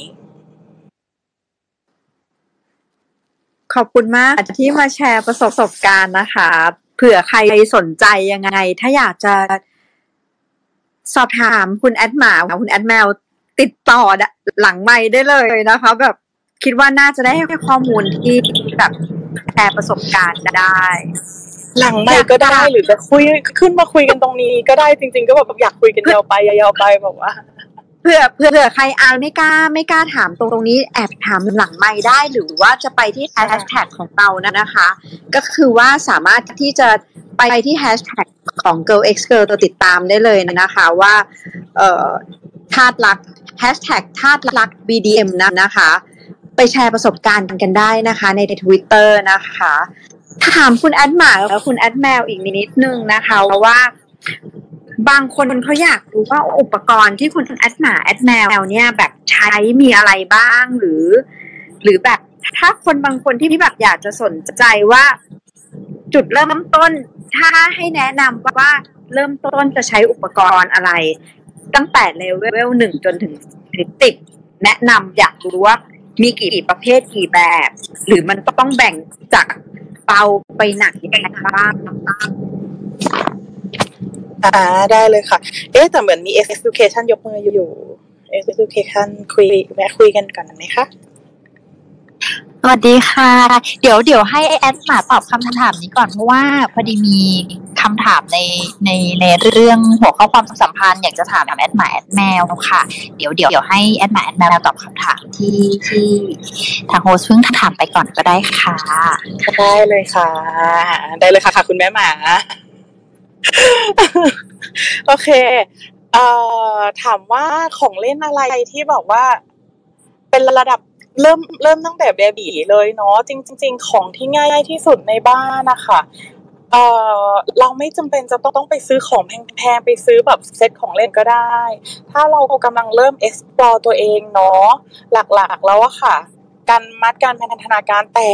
ทั้งนี้และทั้งนั้นก็ต้องเป็นคนที่มีความชอบที่จะถูกพันธนาการถูกมัดด้วยเนาะเพราะว่าบางคนพอโดนมัดไม่ได้ไม่มีมือหรือไม่มีแขนไม่มีขาให้ใช้แล้วอะ กลายเป็นแพนิคอันนั้นก็จะกลายเป็นเป็นปัญหาไปอีกเนาะก็จะกลายเป็นเรื่องที่แบบอันตรายอะไรอย่างเงี้ยค่ะ ก็ต้องให้แน่ใจก่อนว่า เออ ชอบชอบเรื่องการพันธนาการจริงผ้าพันคอใช้ได้ค่ะ ในเน็กไทใช้ได้ค่ะเข็มขัดถามว่าใช้ได้ได้ไหมก็ใช้พอได้แต่อาจจะแบบว่าอาจจะมีการ เจ็บนิดนึงก็แนะนำว่าให้เอาผ้ารองก่อนเนาะหรือบางคนแบบว่าเอ้ยอยากได้ของหนักจะได้ความความรู้สึกของการที่แบบว่า ไม่สามารถหนีได้จริง ๆ อะไรอย่างเงี้ยกุญแจมือก็ใช้ได้กุญแจแต่ว่ากุญแจมืออะค่ะ มันจะจะเป็นโลหะเนาะเพราะฉะนั้นนะคะแนะนำว่ายังไงก็ต้องต้องมีผ้ารองไว้ก่อน เพราะว่าพอโลหะมันกดกับผิวหนังกดกับเอ่อร่างกายของเราอะค่ะ มันทำให้เกิดการบาดเจ็บได้ อันนี้จากจากประสบการณ์ตรง เลยจริง ๆ หรือ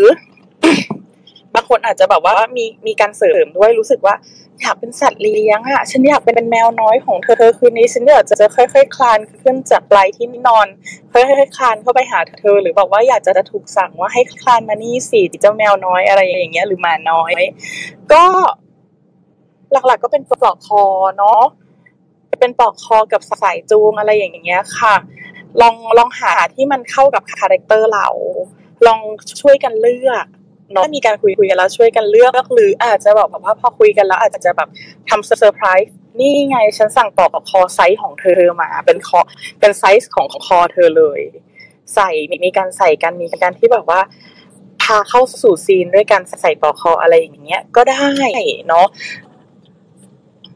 บื้องต่อเบื้องต้นนี่ก็เบื้องต้น แล้วเบื้องต้นสำหรับแม่บ้านดีค่ะเบื้องต้นสำหรับเราถ้าพูดถึงของที่ใช้ในบ้านได้ก็อย่างดื่มเลยก็คือ ตัวนันนีตัวหนีบตัวตัวหนีบเหรอตัวหนีบนี่ก็เจ็บเนอะก็เบื้องต้นอยู่นะนะโอเค อะ อ่ามาค่ะ แนะนำนำว่าให้มันเป็นไม้หนีบผ้าที่เป็นไม้ที่แบบไม่มีเสี้ยน หรือแบบว่าถ้าถ้ารู้สึกว่าเอ้ยมันมันอาจจะแบบมีมีความเป็นเสี้ยนเป็นคมอะไรอย่างเงี้ยก็อาจจะใช้เวลากับนั่งเอา กระดาษทรายขัดซะหน่อยไม่แน่ที่ไม่ให้ที่ทำไม่ให้ใช้เลยก็คือแบบที่ที่เป็นเหล็กเพราะว่ามันมันเจ็บมากคลิปดำสำหรับสาย hardcore เท่านั้นนะคะเพราะมันเจ็บมากจริงๆเอ่อ แล้วอะไรอ่าสำหรับคนที่อาจจะแบบว่าอยากโดนตีนอกจากมือแล้วอะค่ะ เอ่อตัวหวีแปรงเนาะก็ใช้ได้ ตัวเอ่อไม้พายทำขนม ก็ใช้ได้แต่ก็ยังไงก็อยากจะให้ระวังเรื่องเสี้ยนเรื่องการตีที่มันรุนแรงเกินไป ตีในบริเวณที่ไม่ควรตีเช่นเอ่อช่วงเอวช่วงหลังอะค่ะ ซึ่งมันมันมันมีส่วนของไตเนาะที่แบบว่าอาจจะทำให้เกิดการอันบาดเจ็บภายใน อันนี้ก็ไม่ไม่แนะนำให้ทำนะคะ อืมค่ะเข็มเข็มขัดพอได้ แต่แต่ก็ต้องใช้ความระมัดระวังกันนิดนึงสำหรับมือใหม่ แต่สำหรับมือที่แบบว่า เอ้ยเคยลองอันนี้มาแล้วอยากจะ ยกระดับความรู้สึกก็สามารถจะเลื่อนระดับขึ้นไปได้อ่าอะอันนี้อันนี้รู้สึกว่าจะเป็นซีนเซ็กซี่ที่หลาย ๆ คนรู้สึกว่าอยากกระทำคือการบีบคอและการดึงผม หลาย ๆ คน หลาย ๆ คนรู้สึกว่าเฮ้ยการถูกบีบอยากถูกบีบคอ หลาย ๆ คนก็รู้สึกว่าการได้บีบคอมันเป็นการใช้อำนาจจังเลย อันนี้อยากให้ระวังเรื่องการที่แบบใช้น้ำหนักกดลงไปตรงๆที่คอค่ะ มันทำให้เกิดอันตราย มันทำให้กระดูกไฮออยแตกได้ แล้วแล้วอันนี้มันคือถึงชีวิตเลยเนาะวิธีการบีบคอมันมันก็มีวิธีการแต่ว่า ถามว่าแล้วเราเอ่อ ถามว่าเราสามารถที่จะสอนแล้วแบบว่า บอกให้ทำทำตรงนี้เลย เนี่ย มันก็ไม่ไม่ไม่ค่อยโอเคเนาะอยากจะสอนแบบตัวต่อตัวอะไรอย่างนี้มากกว่า ส่วนส่วนผมเนี่ย แน่นอน เอ่อ ความเป็นผู้หญิงเนาะมีผม มีผมกันอยู่แล้วแหละ แต่สำหรับคนที่ เอ่อ ไม่ค่อยมีผมอันนี้ต้องขออภัยด้วยจริง ๆ ค่ะ การที่แบบดึงผมแล้วแล้วเรารู้สึกว่าเอ้ยการได้จิกผมกันได้อะไรอย่างเงี้ยมันรู้สึกดีรู้สึกฟินรู้สึกแบบว่ามีความเจ็บปวดแล้วดีอะไรอย่างเงี้ยก็อยากจะให้ลองอันนี้เชื่อว่าทุกคนแน่นอนตอนนี้นั่งนิ่งๆมือไม่ได้ทำอะไรมือไม่น่าจะได้ถูกพันธนาการ หรือถ้าใครถูกมัดก็ขออภัยด้วยนะคะ ก็แนะนำค่ะอะ โอเค เราลองทำไปพร้อมกันนะคะ เราเอามือขวาขึ้นมาค่ะ หรือถ้าใครถนัดซ้ายเอามือซ้ายค่ะ เอามามือซ้ายนะคะแล้วไล่ขึ้นมาจากต้นคอด้านหลังค่ะ ไล่ขึ้นขึ้นไปเอาเอามือกดแนบไว้เลยนะคะ กับไททอยค่ะ เลื่อนขึ้นไปนะคะ จนถึงประมาณกลางกลางกลางหัวด้านหลังนะคะ แล้วแล้วหลังจากนั้นเราขยุ่มค่ะ เรากำมือค่ะ เรากำมือเสร็จแล้ว เราจะรู้สึกว่ามือเรากดกับโคนผมมากๆนะคะกำแล้วดึงค่ะอันอันนี้เป็นการดึงผมที่ถูกต้องนะคะ และควรและจะเจ็บน้อยกว่าแล้วก็เกิดเกิดการอันบาดเจ็บของของหนังศีรษะแล้วก็เออเส้นผมน้อยนะคะ เส้นผมเรื่องเรื่องเส้นผมขาดร่วงก็จะมีน้อยค่ะ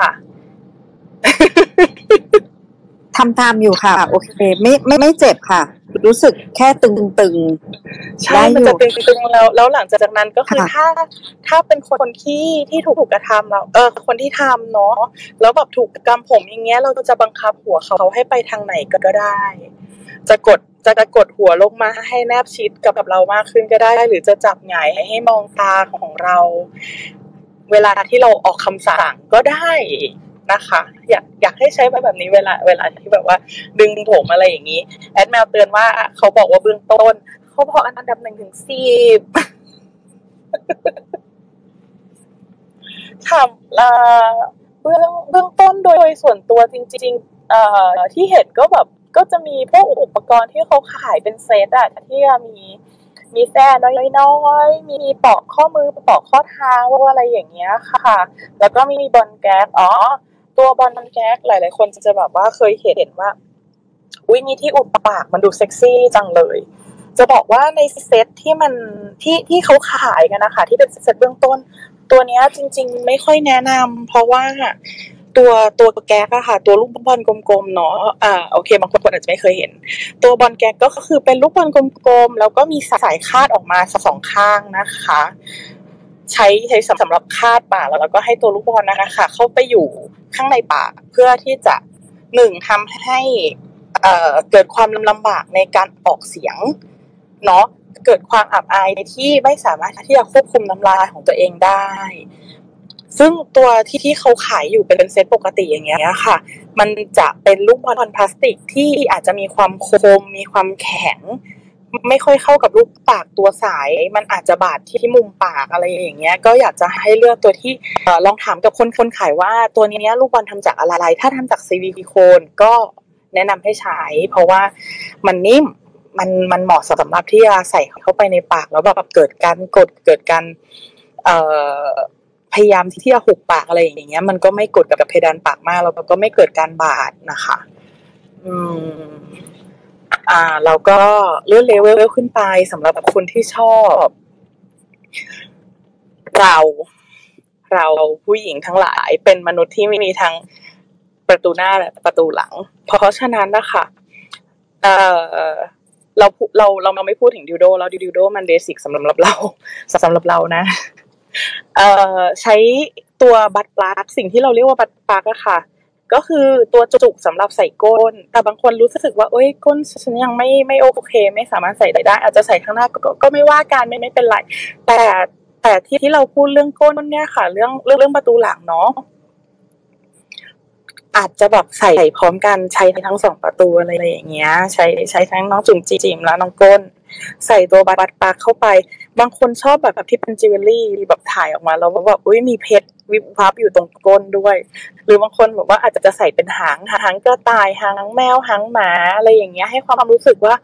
มีความเป็นสัตว์เลี้ยงมากขึ้น มีความเข้าใกล้ว่าเอ้ยฉันได้เป็น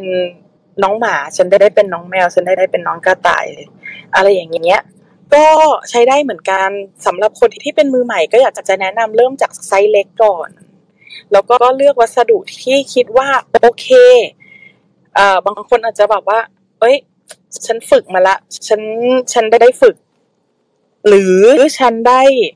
เขาเรียกว่าอะไรทำดีท็อกตัวเอง แล้วบอกว่าประตูหลังฉันสามารถขยายได้ ก็อาจจะแบบใช้อะไรที่มันเป็นโลหะ หรือบางคนแบบ กลัวเจ็บจังเลย ก็เริ่มจากซิลิโคนก่อนเพราะมันมีความนิ่ม มีความหยุ่นของตัวเนื้อวัสดุอย่างเงี้ยค่ะ แต่ใด ๆ ก็ตาม อย่าลืมเจลหล่อลื่นเยอะเยอะเยอะเยอะมาก ๆ ไม่มีคำว่าเจลหล่อลื่นที่มากเกินไปสำหรับการใช้ประตูหลังค่ะอะมีน้องไว้ยกมือค่ะพอดีแอบเสริมนิดนึงเพราะว่าจริงๆอะอย่าง ตัวเองเป็นคนชอบบอลแก๊กก็เลยอยากจะบอกว่าจริงๆ มันมีโปรดักต์หลายตัวที่ที่ปลอดภัยแล้วมี safety สำหรับ ball gag นะคะ ก็อ่ามันจะมีสำหรับมือใหม่ที่จะมีรูให้หายใจบางส่วน อาจจะไม่ได้แบบ full option มากบางคนอาจจะไม่ต้องการหายใจเนาะก็ก็จะมีอีกแบบหนึ่งแต่ว่า อ่า อย่างบางคนที่แบบเอ้ยมือใหม่อยาก safe อะไรอย่างเงี้ย ก็ลองดู product ที่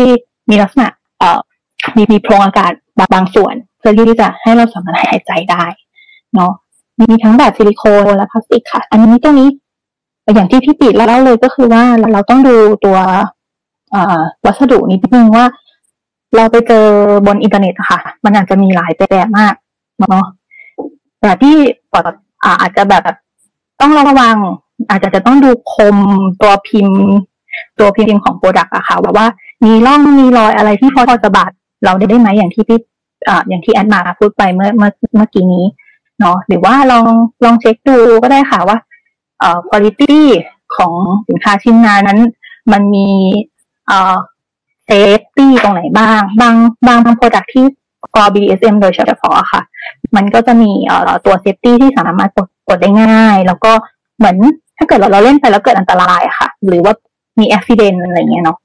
เอ่อมันก็จะมีตัวเซฟตี้ที่สามารถ แก้ไขปัญหานั้นได้เร็ว ถ้าเป็นตัวที่อาจจะมีเอ่อราคาที่ เอ่อจะพูดถึงอะไรมีมีลักษณะของวัสดุที่ที่ไม่ค่อยไม่ค่อยแข็งแรงหรือไม่ค่อยดีๆค่ะอาจจะทำให้เกิด เวลาเกิดอุบิเหตุหรือมีปัญหาก็เอ่ออาจจะต้องใช้ความยุ่งยากนิดนึงในในการแก้ปัญหาเนาะอันนี้อยากให้เพื่อนๆระมัดระวังในการเลือกอุปกรณ์ต่างๆนะคะ ก็ลองลองดูดีๆ เพราะว่า บางอันบางอันมันอาจจะไม่ได้เสี่ยงถึงชีวิต แต่บางชิ้นก็อาจจะเสี่ยงถึงชีวิตเนาะก็ safety ไว้ก่อนเนาะ safe first นะคะ ก็บอกกันแค่นี้ก่อนขอบขอบคุณมากนะนะคะที่มาแชร์ประสบการณ์ในเรื่องของความปลอดภัยในการใช้งานอุปกรณ์ต่างๆนะคะ เห็นเมื่อกี้ X X X Education นะคะ ที่ยกมือนะคะ ขอเชิญขึ้นมาพูดเสริมได้เลยค่ะ ค่ะ พอดีมีคำถามอยากถามแอดมาแอดแมนนิดนึงค่ะ ในเรื่องของความสัมพันธ์เนาะ24/7 ในรูปแบบที่เป็น BDSM เนี่ย ทีเนี้ยนึกนึกยังนึกภาพไม่ค่อยออกเนาะว่าพอเราออกจากเซสชันแล้วว่ามันเป็นยังไง เราเราสามารถที่จะหวานแหววฉันเธอเขาตัวเอง ป้อนข้าวป้อนน้ำ ได้ไหม หรือว่านอกเซสชันเนี่ย ความสัมพันธ์เนี่ย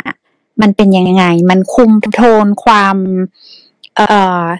ธาตุกับนายหญิงมากน้อยแค่ไหนอะไรยังไงประมาณเนี้ยค่ะ รู้สึกว่าเป็นคำถามที่ดีมากเลยค่ะอ่าพอพอจบจบเซสชันแล้วค่ะถามว่าเอ้ยแล้ว มันยังเป็นทาสกันต่อไหมเป็นเป็นนายหญิงเป็นทาสหญิงอะไรอย่างเงี้ยกันต่อไหมถามว่าเป็นไหมก็เป็นแต่เราก็มีความเป็นคู่รักกันที่แบบว่า ตัววันนี้กินอะไรกันดี อะไรอย่างเงี้ย ก็มีหรือแบบว่า เอ่ออาจจะแบบว่า ตัวทำไมทำแบบนี้ล่ะ อาจจะมีการดุกันคือ คือด้วยความเป็นคู่รักอะค่ะ เราไม่ได้ใช้คือทว อย่างที่บอกว่า24/7มันมันเป็นความกว้างๆแต่บางทีสำหรับเราเรามันอาจจะเป็น20ที่ที่แบบ มีช่วงเวลาที่เราอาจจะเป็นคนที่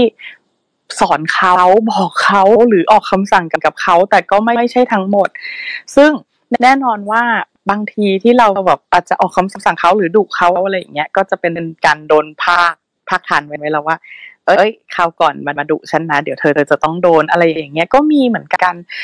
รูปแบบของความสัมพันธ์แล้วเราเลยเลยเลยเป็นคนที่แบบเป็นทั้งคู่รักด้วย เป็นทั้งคนที่ควบคุมและถูกควบคุมด้วยอย่างเงี้ยค่ะ ก็มีความความหวานแหววมีแบบว่าไปเที่ยวไปกันหนุงกันหนิงกันซึ่ง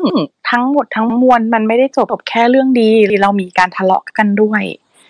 เพราะว่าการที่เป็นคนรักกันแน่นอน มันจะต้องมีอะไร เฮ้ยไม่พอใจกันการแสดงความความฮึดฮัดความแบบทำอันนี้อีกแล้วอะไรอย่างเงี้ย ก็มีความหงุดหงิดขึ้นมา แต่ใด ๆ ก็คือ ต้องไม่เอาไอ้ความรู้สึกพวกเนี้ยค่ะไอ้ไอ้ไอ้ความรู้สึกที่หงุดหงิดหรืออะไรพวกเนี้ยเข้ามาอยู่ในซีน การทะเลาะกันมันจะต้องไม่อยู่ในซีน มันจะจะต้องเคลียร์กันให้ให้จบก่อนแล้ว ค่อย จะไปจะจะมีซีนหรือจะอะไรก็ตาม ซึ่งซีนนั้นก็จะต้องไม่เกี่ยวข้องกับการที่เราทะเลาะกันด้วย เช่น ไม่ไม่จะไม่แบบว่า เฮ้ย เมื่อวานก่อนอะที่ทะเลาะกันเธอถึงใส่ฉันนั้นนะวันนี้เธอต้องโดนตี อันนี้จะไม่มีและไม่ได้ควรมี เพราะมันจะกลายไปเป็นว่ามันทำให้เอาความรู้สึกของของความขุ่นมัวอย่างเงี้ยค่ะ เข้ามาอยู่ในในชีวิตในโลกที่มันเป็นอีกโลกหนึ่งที่ที่เราควรจะได้ปลดปล่อยแต่กลายเป็นว่า เอาปัญหาเอาเอาความผิดพ้องหมองใจกันเนี่ยมาใส่ไว้ในในโลกที่ควรจะเป็นความสบายใจค่ะ อืมเพราะฉะนั้นซีนเนี่ย หรือว่าเวลาที่เราเพลงกันเนี่ย มันเป็นช่วงเวลาที่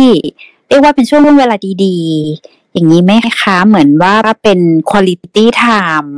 อะไรอย่างนี้ไหมหมายถึงว่าอันนี้เราเทียบกับแบบ ในคู่ธรรมดาที่ไม่ได้เป็นคู่ BDSM เนาะอาจจะเป็นแบบว่าช่วงเวลาที่ที่ทั้งทั้งทั้งคู่เนี่ย ในในในคู่ของเราเนี่ย มีความรู้สึก ที่โอเคอะเป็นทางบวกอะแล้วเราก็เลยถึงถึง create scene หรือว่า play อันนี้ขึ้นมาประมาณอย่างนั้นไหมคะใช่ค่ะ ประมาณนั้นเลยค่ะคอลังละค่ะ หรือบางทีเราอาจจะแบบว่าอ่านถ้านึกง่าย ๆ คือมมติเราร่วมรักกับแฟนเนาะวันนี้ฉันเนี่ยจะแบบว่าปนปนเปิดเธอฉันเนี่ยจะปฏิบัติเธอ เริ่มจากการนวดเริ่มจากการเล้าโลมนัวเนียแล้ว มีพิเพศสัมพันธ์กัน แล้วอยู่อยู่ ไอ้การมีเพศสัมพันธ์นั้น มันกลายเป็นว่า เอ่อพูดขึ้นมาว่า เอ้ย วันนี้ฉันทำงานเจออันนี้ขึ้นมาดูมันมันมันจะกลายเป็นแบบ เอาไอ้ความรู้สึกคุณมัวเข้ามาอยู่ในซีน อยู่ในเซ็กซ์ซีนก็ก็คล้ายๆกันประมาณเนี้ยค่ะเผื่อเผื่อว่าจะได้นึกภาพออก ซึ่งมันเป็นอะไรที่แบบควรตัดไปเลยแล้ว สร้างความรู้สึกดีๆ จากจากเซ็กซ์จาก BDSM ตรงเนี้ยค่ะ เพื่อเอาไป ลดทอนความรู้สึกขุ่นมัวรู้สึก ความรู้สึกลบความรู้สึกเหนื่อยหรือล้าความรู้สึกเครียดจากงานจากปัญหาจากอะไรก็ตามอย่างเงี้ยค่ะอืมขอบคุณมากเลยค่ะ ทีนี้แอบแอบอยากให้แอดหมายแมวลองแนะนำนิดหนึ่งสมมุตินะ ในกรณีที่แบบว่า เออเป็นคู่กันเนาะเป็นคู่กันแล้วคนหนึ่งอะ อยากลองแล้วเราจะชวนคู่เราอะเราจะชวน partner เรายังไงดีอะเออ ชวนตรงๆไปเลยไหมหรือว่ายังไงดีอะเขาจะตกใจไหมถ้าแบบว่า เอาเลยเลยเริ่มเลยชวนเลยตรงๆอย่างเงี้ยค่ะอ่าสำหรับสำเชื่อว่าว่าสำหรับคนที่เข้ามาฟังในห้องนี้วันนี้เนาะน่าจะได้อะไรไปชวนแล้วแบบเธอแอดหมาบอกไว้อย่างเงี้ย อยากลองแบบแบบอันนั้นที่พูดอะหรือเธอฉันว่านะอันนั้นเนี้ย มันน่าจะมันน่าจะตอบโจทย์ฉันแหละลองลองกันได้ไหมอะไรอย่างเงี้ยค่ะ แต่สำหรับคนที่ไม่ได้อยู่ตรงนี้เลย ไม่ได้ อืม ไม่ได้ฟังอะไรอย่างนี้ อาจจะแบบ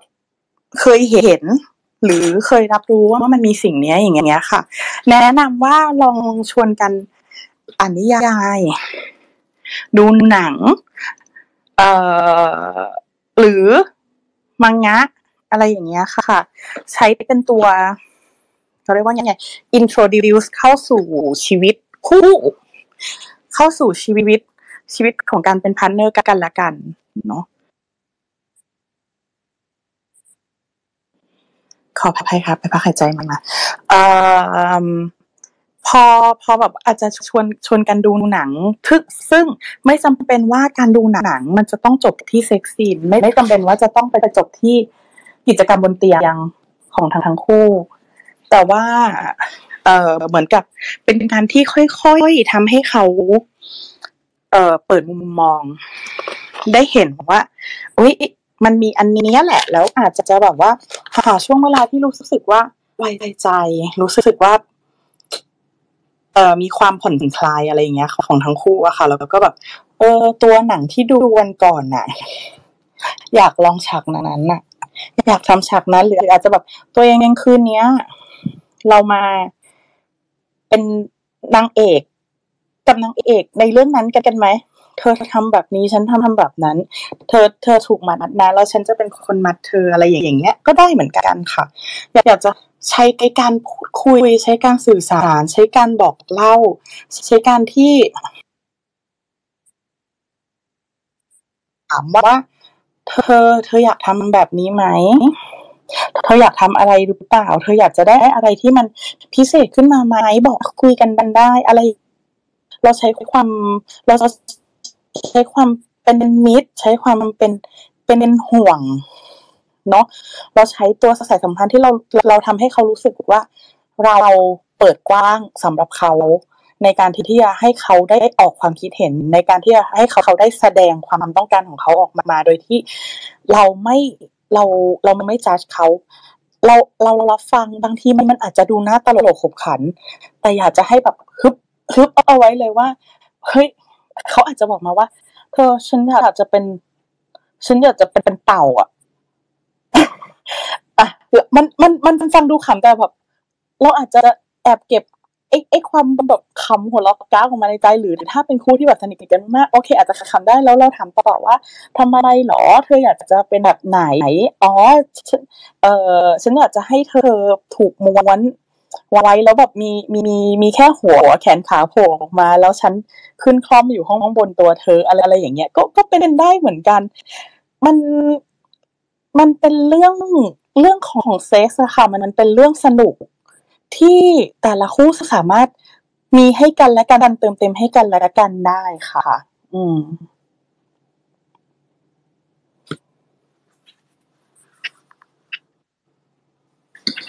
ขอบคุณมากเลยนะคะ ที่มาแชร์ มีคนหลังไม่มาถามเคสค่ะ คุณแอดหมา คุณแอดแมวคะว่า อยากให้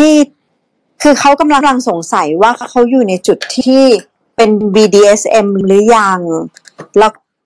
หรือเขาเป็นแค่ role play เขาอยากให้แชร์ประสบการณ์ในเรื่องกิจกรรม role play ที่เกิดขึ้นในคู่ของแฟนนะคะว่า มันแตกต่างกับ BDSM ยังไงคะเหมือนมีมีน้องไว้น้องไว้ยกมือเมื่อกี้น้องไว้มีอะไรหรือเปล่าคะเป็นคำถามเดียวกันเลยค่ะ ก็คือแต่คือคำถามได้เลยค่ะก็คือจริง ๆคำถามก็คือว่าอยากจะให้ให้แอดมาแอดแนวแชร์ในเรื่องของความแตกต่างระหว่างคิงกี้และ BDSM เนาะซึ่ง ก็คล้ายๆกับแบบอ่าอย่างโลเปเป็นคิงกี้หรือว่าเป็น BDSM กันนะหรือสโคปมันอยู่ที่ตรงไหนอะคะเป็นคำถามที่เกี่ยวกับไม่แน่ใจนานแหละรอจังหวะค่ะก็ก็เป็นคำถามในลักษณะเดียวกันว่า เอ๊ะอย่างจาก BDSM อย่างไร มันอาจมันมีวงที่ซ้อนกันอยู่หรือเปล่าหรือว่าเป็นลักษณะไหนคะหรือแล้วอย่างโลเปอย่างที่เอ่อมีคนหลังไม่มาถามทางอะ ทางอ่าพี่พี่อะไรนะคะทุกเออเมื่อสักครู่นี้อ่าพี่เคใช่ใช่ใช่ว่า เอ้ยมันแตกต่างกันยังไงนะอะไรอย่างเงี้ยค่ะ อยากให้พี่ปิเอ่ออยากให้แอดมาแชร์ประสบการณ์นิดนึงค่ะ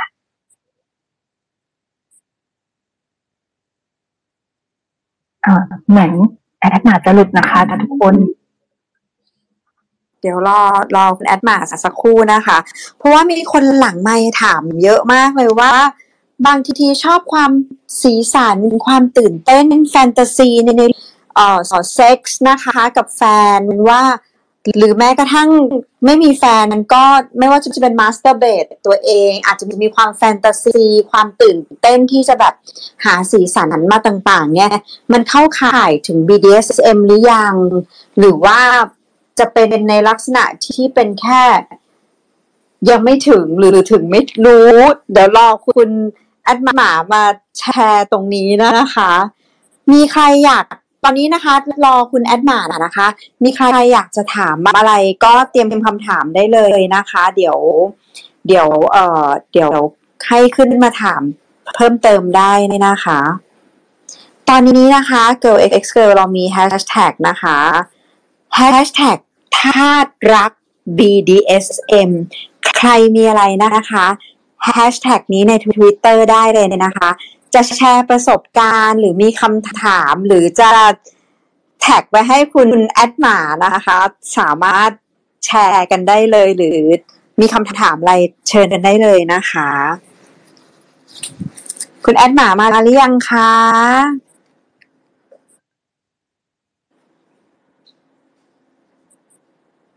อ่ายังไม่มา มีใครมีคำถามในใจนี้สามารถแบบเตรียมคำถามได้เลยนะเดี๋ยวเราจะเปิดมีให้ให้ให้ถามช่วงท้ายนะคะกลับมาแล้วคุณแอดหมาอะเย้กลับมาแล้วกลับมาแล้ว โอเค กับคำถามเมื่อกี้เนาะทางเอ่อเอ่อเอ่อทางของพี่เคสทางของออดี้ไปเลยน้องไวท์เลย เอ่อถามว่าอะไร อะไรที่มันใช้ในในการแบ่งแยกว่าเอ้ย อันนี้คือ BDSM เอ้ย อันนี้มันเป็น roleplay อะไรอย่างเงี้ยค่ะ จริงจริงๆเราไม่อยากจะด้อยค่าว่าเอ้ยแค่นี้มันเป็นแค่ roleplay ว่ะเอ้ยแค่นี้มัน kinky โอ้ยยังไม่ถึง BDSM หรอก เราเราเราอยากจะบอกว่ามันไม่มี มันไม่มีขอบ ไม่มีกรอบ ไม่มีข้อ หรือกฎเกณฑ์ที่จะบอกว่าทำแค่เนี้ย ไม่ใช่ BDSM แต่ ถ้าเราและคู่ของเรา หรือหมู่ของเรา รู้สึกว่าเนี่ยมีการแลกเปลี่ยนอำนาจละเนี่ยเนี่ยฉันทำบ่อยๆ แล้วมันเป็นมันสำหรับฉันมันคือ BDSM ไม่ผิดเลยค่ะ แต่บางคนอาจจะรู้สึกว่าฉันไม่ได้อยากเป็นถึงขนาด BDSM อะถ้าถ้าฉันแบบแค่อยากจะมัดคู่ของฉัน ฉันอยากจะทำให้เกิด เอ่อการต่อสู้การดิ้นรนนิดๆหน่อยๆอะไรอย่างเงี้ยมันมันเป็นมันมันมันแล้วมันเรียกเรียกว่าอะไรล่ะ สิ่งนี้คือคิงกี้ค่ะ คือคือการที่มีมีกิจกรรมทางเพศ หรือสิ่งสิ่งที่แบบกระตุ้นก่อนที่จะมีมีมีมีการตอบสนองอารมณ์ทางเพศแบบที่ไม่ตรงกับบรรทัดฐาน ไม่ตรงกับกรอบของสังคมเนาะซึ่ง บางคนก็แค่ ฉัน ฉันอยากจะออกไปมีเซ็กส์ในสระว่ายน้ำแต่ฉันไม่ได้ชอบโชว์ ฉันไม่ได้ชอบให้เกิดความอับอาย ก็ไม่ไม่ก็ไม่ไม่ได้เป็น BDSM ก็เป็น kinky ก็เป็นเรื่องของความ kinky เป็นเซ็กซ์ซุกซนเฉยๆ ก็ไม่ได้ผิด แล้วก็ไม่ได้ผิดอะไรด้วยค่ะ เอ่อแล้วหรือบางคนอาจจะบอกว่า ฉันชอบที่ที่จะเห็นแฟนใส่ถุงน่องเวลาที่มีเซ็กส์กับฉัน ฉันอยากจะแบบว่าเวลาที่ได้กอดได้นัวเนียเนาะแล้วให้แฟนใส่ถุงน่องอยู่ด้วย แล้วก็แบบว่าใช้ขาแนบขา แบบว่าเออเอาขาสอด ระหว่างกันแล้วแบบว่ารูปแล้วแล้วรู้สึกว่า เอาขาถูแล้วแล้วเอ้ยเนี่ยแหละความรู้สึกลื่นๆของถุงน่อง มันมันให้ความรู้สึกดีจังเลยอะไรอย่างเงี้ย อันนี้ก็อาจจะเป็นเฟติชอาจแล้วอาจจะมีความคิงกี้นิดหน่อยอะไรอย่างเงี้ยค่ะ ก็ก็ได้ก็ไม่ผิดเหมือนกันเนาะอืม แต่ก็ถ้าเมื่อไหร่ที่รู้สึกว่าเออมีมีการแลกเปลี่ยนอำนาจระหว่างกัน คนหนึงเป็นคน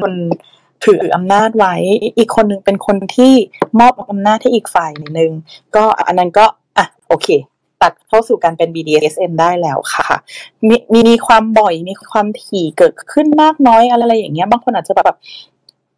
ปีหนึ่งต้องการหนึ่งครั้งที่รู้สึกว่าเอ้ย spicing up รู้สึกว่าเออมันเติมรสชาติในชีวิตให้อะไรอย่างเงี้ยก็อาจจะแบบไม่ไม่ไม่ใช่ BDSM ซะทีเดียวอาจจะเป็น kinky อะไรอย่างนี้ประมาณนี้ค่ะ ขอบคุณมากนะคะ มีคนหลังไมมานะคะ ถามคุณแอดหมานะคะ เขาบอกว่า เรายังไม่เคยเริ่มเลย ยังไม่เคยจอยไปกลุ่มของแอดหมาแอดแมวแล้วมีคนทักหลังไมค์มา แต่เราไม่แน่ใจว่ามีวิธีสแกน Dom ไหมคะ ว่าคนไหนเชื่อใจได้บ้าง มี trick อะไรแนะนำน้องไหมคะ อ่าถามว่ามีวิธีการสแกนยังไง ขึ้นอยู่กับว่าเป็นแพลตฟอร์มไหนด้วยค่ะ ถ้าเป็นแพลตฟอร์มของ Twitter เนาะบางคนอาจจะเพิ่งสร้างมาอาจจะเพิ่งค้นพบตัวเอง อันนี้ก็จะต้องใช้การสกรีนด้วยด้วยการพูดคุย การสอบถามด้วยคำถาม ซึ่งคำถามที่จะใช้ในการสกรีนเนี่ยค่ะ หลักๆเลยเนาะถามว่าเขาชอบเล่นแนวไหนบ้าง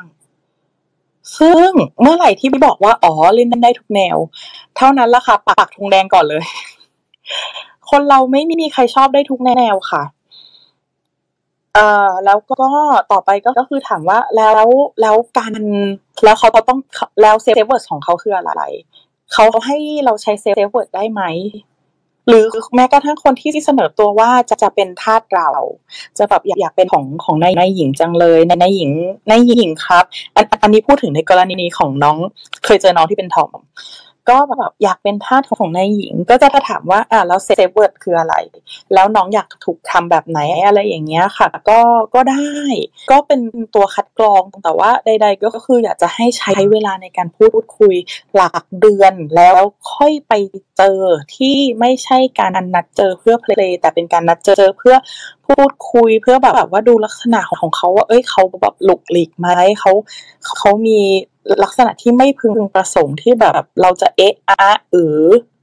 หรือเปล่าอะไรอย่างเงี้ยค่ะ แล้วแล้วเราเราค่อยใช้ช่วงเวลาในในนัดแบบนัดดื่มกาแฟอะไรอย่างเงี้ยในการพิจารณาเขาเขาอีกทีหนึ่งเราให้กลับมาว่าอะจะไปต่อหรือจะบอกว่าอาจจะต้องรักษาห่างวันไว้อะไรอย่างเงี้ย ก็ก็เป็นสิ่งที่จำเป็นเหมือนกันค่ะ หรือถ้าเป็นแพลตฟอร์มของการที่เป็น Facebook เนาะตัวเนี้ยเราก็ต้องดูว่า แล้วเขามีมี มีเพื่อนร่วม มีมีเพื่อนของเขา ซึ่งหลาย ๆ คนคนจะชอบปิด มันนั่นก็ไม่ใช่ไม่ไม่ใช่ใช่เรื่องที่ผิด แต่ว่าเราก็อาจจะต้องแบบเริ่ม เอ๊ะละเริ่มถอยมาหนึ่งก้าวว่าทำไมเขาถึงไม่มีเพื่อนเป็นบุคคลที่ตัวตนเลยทำไมดูแบบแบบเป็น เฟซอวตารเลยอะไรอย่างเงี้ยดูลักษณะการใช้คำพูดของเขาเวลาพูดคุยของเขาเขาเร่งเร้าไหมเขาอยากจะเจออยากจะเจออยากจะเจอเขาให้ได้ไหมหรือเออเขามีการหลุดอารมณ์ออกมา หรือเพราะบางคนก็จะจะแบบทำไมเล่นตัวจังเลยเออ แกไม่ใช่ท่าจริง ๆ แกไม่ใช่นายหญิงจริง ๆ หรอกแกทำแกแกเป็นแบบนี้แกไม่ยอมออกมาเจอ แกไม่อยากจะเพลย์อะไรแบบเนี้ย ซึ่งอะไรพวกเนี้ยค่ะ มันมันคือการการปักธงแดง เอาไว้ก่อนเลยเนาะอันนี้มีคำถามหลังบ้านมาว่าเดอร์ตี้ท็อกด้วยครับว่าเป็น BDSM ไหมอะไรนะคะคำถามเลยนะคะ คำถามว่า Dirty Talk นี่ถือว่าเป็น BDSM ไหมคะ อุ๊ยคำถามเดียวกันเลยเขาถามหนูคำถามนี้เราจะตอบได้เลยค่ะคำถามนี้เราจะเจอบ่อย ถามว่าเป็นไหม ต้องดูว่าบริบทของของ Dirty Talk คืออะไร บริบทเช่นอขออนุญาตนะคะ นางหมาร่าน แกอยากนักใช่ไหมแกอยากจะให้ฉันขยี้คีตาลิสเธอนักใช่ไหมฉันเธออยากจะให้ฉันจะพูดก็แบบเดี๋ยวเดี๋ยวเดี๋ยวเดี๋ยวจะพากันอารมณ์กันนังพาแนวเธอให้ฉันขยี้เธอไหมเธออยากจะให้ฉันทำนั่นนี่นู่นไหมอุ้ยดูสิทำไมเธอเป็นขนาดนี้ทำไมเธอเปียกอะไรอย่างเงี้ย อันนี้มันดูเป็น dirty talk แต่อันนี้มันมีความ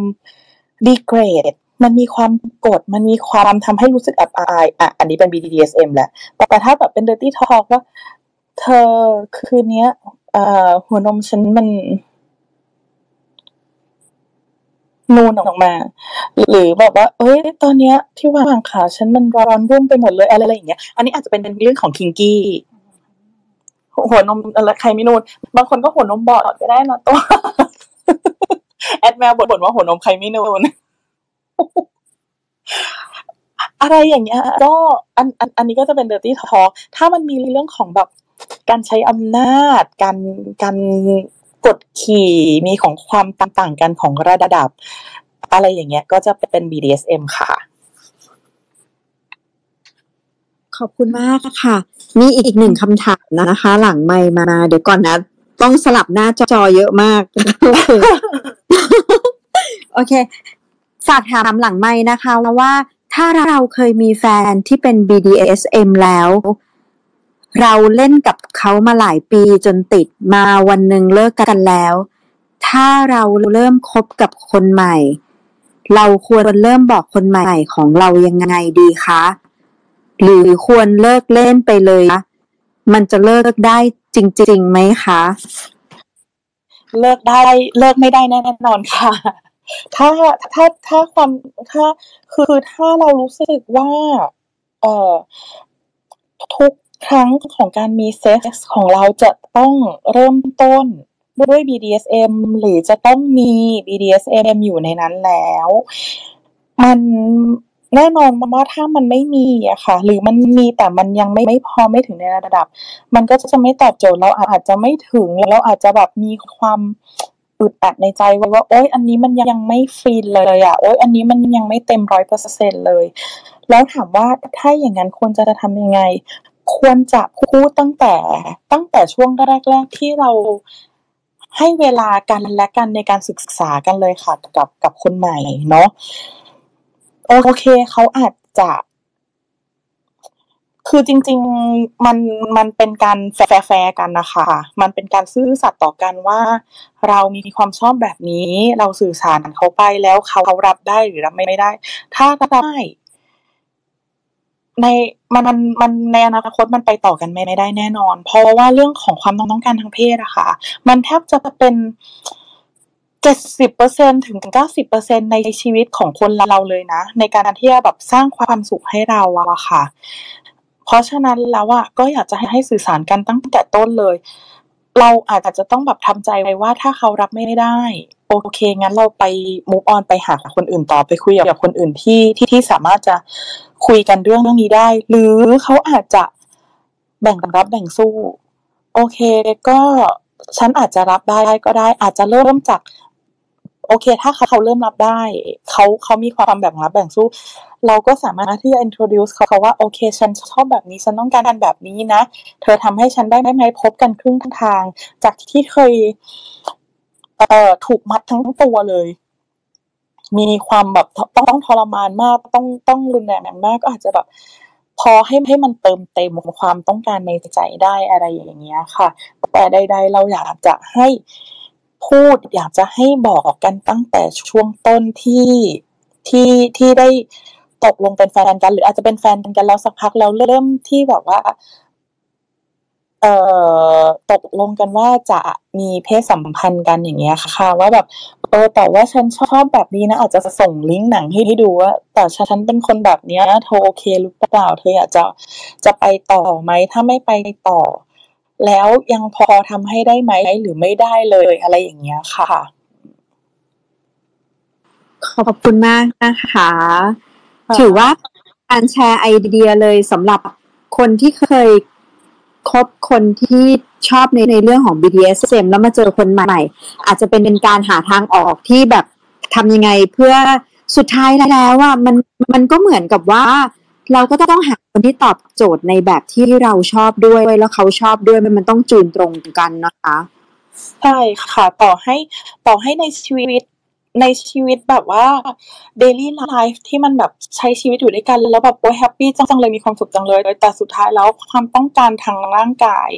มันส่งส่งผลกระทบต่อความต้องการทางจิตใจด้วยมันอาจมันก็ค่อยๆก่อตัวเป็นปัญหาในระยะยาวได้อะค่ะ เห็นด้วยนะคะ เพราะว่าเรื่องเรื่องเรื่องของความต้องการในเรื่องของเซ็กส์ในในเรื่องของรสนิยมเนี่ยมันก็เป็นเรื่องสำคัญของชีวิตคู่ซึ่งพูดถึงว่ามันก็ต่างจากที่เรามีเพื่อนหรือมีอะไรมันมันก็ต่างจากคนเป็นแฟนกันมันมันยังไงมันก็คือปัจจัยที่แบบชีวิตคู่มันก็ต้องมีดำเนินต่อไป มันก็ไม่ผิดที่ว่าแบบ รสนิยมที่เราเราต้องการมันจะเป็นแบบไหนก็ตามสุดท้ายแล้วตราบใดที่คนสองตกลงลงกัน แล้วก็อยากจะมีความสัมพันธ์ในเรื่องของเซ็กส์ที่สอดคล้องและ happy ไปด้วยกันถือว่าเป็นสิ่งที่ควรที่จะเปิดอกคุยกันตั้งแต่แรกเลยค่ะ ใช่ค่ะ มีคำถามว่าต้องอายุเท่าไหร่ถึงจะเพย์ได้หรอคะสิบแปดหรือว่ายี่สิบในส่วนนี้ค่ะ เราเราเราจะสื่อสารเสมอว่าคนที่จะเพลย์ควรจะต้องมีอายุ 20 ปีขึ้นไปแล้วแล้วค่อยเข้าสู่ BDSM เนาะถามว่าทำไมล่ะทำไมถึงต้อง 20เอ่อเราพูดกันตรงๆว่าด้วยการศึกษาเนาะด้วยการให้ให้ความรู้ของของสังคมไทยที่ อ่อไม่ไม่สื่อสารกันตรงๆเรื่องเพศอะค่ะ มันทำให้เราเนาะเอ่อไม่กล้าที่จะพูดเรื่องเพศ ไม่ไม่กล้าที่จะขอความช่วยเหลือ ไม่กล้าที่จะบอกกันตรงๆ พอพอไม่กล้าที่จะพูดตรงๆ ไม่กล้าที่จะบอกถึงความต้องการไม่กล้าที่จะขอความช่วยเหลือ มันเลยเป็นปัญหาให้คนที่ เอ่อ อายุต่ำกว่า 20 ปี หรือบางบางคนนะคะเกิน 20 ไปแล้ว แต่เกิดปัญหาเรื่องเรื่องนี้ขึ้นมา แล้วเราไม่กล้าขอความช่วยเหลือ ไม่กล้าบอกใคร ไม่ได้กล้าที่จะหาทางออกกลายไปเป็นปัญหาที่จะถูกแบล็กเมย์หรือจะจะถูกทำลายร่างกายต่อไปเรื่อยๆ เพียงเพื่อให้ความมันจะยังอยู่อยู่กับคนที่เป็น abuser ต่อไปอะไรอย่างเงี้ยค่ะเราเราก็เลยจะบอกว่าต้อง 20 ขึ้นไปแต่ถ้าคุณ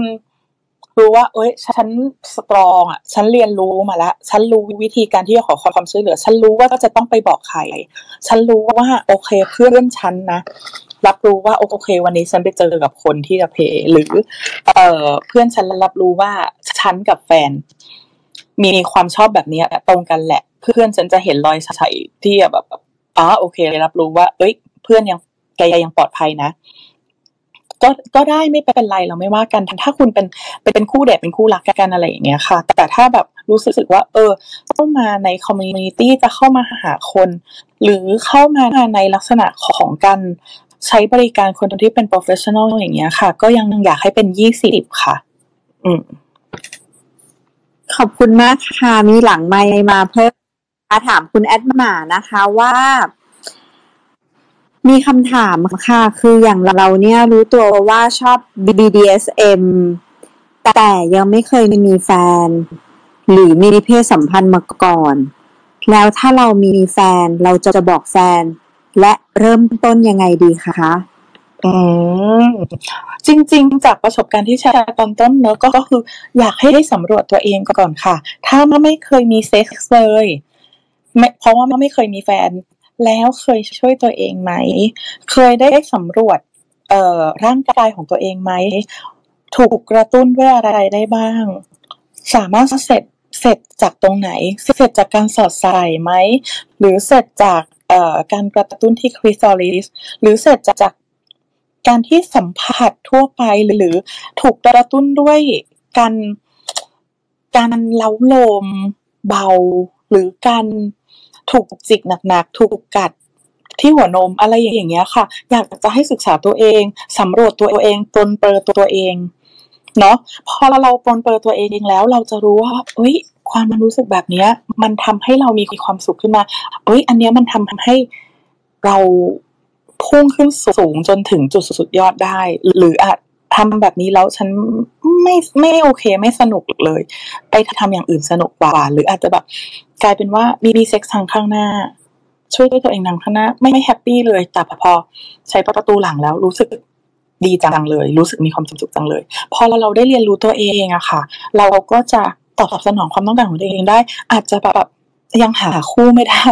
ยังหาแฟนนั้นไม่ได้ แต่อยากจะมีซีดิน BDSM แล้วอาจจะแบบมันมันมีวิธีการที่จะมัดตัวเองเป็นเซลฟ์ทายแต่ก็ ต้องระวังแล้วก็ต้องมีอุปกรณ์พร้อมที่จะเอ่อเอาเอาตัวเองออกมาจากการถูกมัดถูกพันธนาการนั้นเนาะหรืออาจจะแบบใช้อุปกรณ์อะไรอย่างเงี้ย ก็ก็ได้เหมือนกันแล้วแล้วเราอาจจะแบบเอ่อใช้อะไรในพวกนี้ค่ะ ในการที่จะสร้างซีนให้ตัวเองแล้วจินตนาการ แล้วช่วยตัวเอง แล้ว เอ่อตอบสนองความความต้องการของตัวเองไปด้วยอาจจะแบบคือแน่นอนมันคนเราเวลาช่วยตัวเองอะค่ะ มันไม่ได้แค่เออเอาเอามือลูบไปเอามือขยำหน้าอกตัวเอง หรือลูบลงไปที่คิสซอลิสแล้วก็สอดใส่จนเสร็จเนาะมันอาจจะต้องมีการบีบการดึงการหยิกการอะไร อย่างเงี้ยค่ะ หรืออาจจะใช้เรื่องของความร้อนความเย็น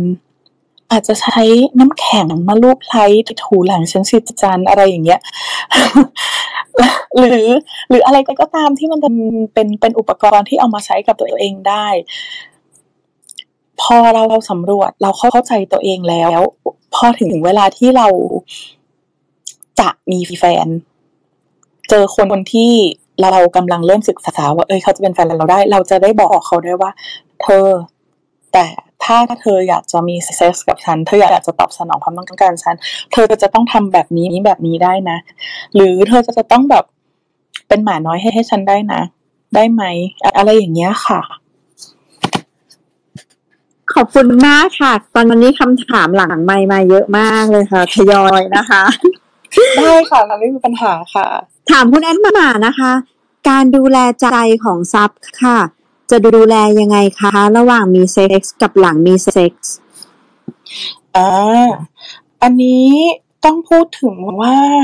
เรื่องของ after care สิ่งที่เราจะเรียกเราเรียกว่า after care ก็คือการดูแลภายหลังแต่แปลตรงตัวคือการดูแลภายหลัง ภายหลังอะไรล่ะ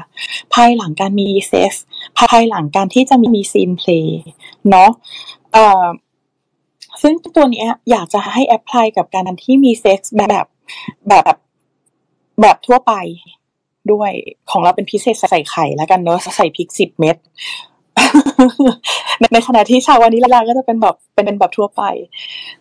ถามว่า after care คืออะไร after care คือการเช็คอินการดูแลกันและกันว่าเอ่อ อาจมันอาจจะเริ่มมันมันมันไม่จำเป็นจะต้องต้องเริ่มที่การพูดเพราะกันแบบพอมีมีเซ็กเสร็จแล้วมันนอนเคียงกันแล้วพูดคุยกันมันก็ประหลาดไปหน่อยเนาะมันก็ดูดูแบบไม่จะไม่ดูแลกันหน่อยหรอ ก็อาจจะเริ่มที่การพาไปอาบน้ำรูปไลค์กันสำรวจกันว่าเมื่อกี้ฉันรุนแรงไปไหม รูปไลค์กันรูปลงไปตรงตรงที่เราได้กัดเขาหรือเราได้ มีเซ็กซ์กับเขาทำความสะอาดให้เขาแล้วแบบว่า ตรงนี้เจ็บไหมตรงนี้นี้รู้สึกดีหรือเปล่า เมื่อกี้เข้าไปลึกเกินไปหรือเปล่า เอ่อหรือใช้ของเล่นแล้วมันเป็นเป็นยังไง รู้สึกยังไงบ้าง เป็น อาจจะใช้ในช่วงเวลาอาบน้ำหรืออาจจะแบบอาบน้ำให้กันและกันแล้วกอดกัน แสดงความรักต่อกัน แล้วหลังจากนั้นที่แบบว่าอาจจะมา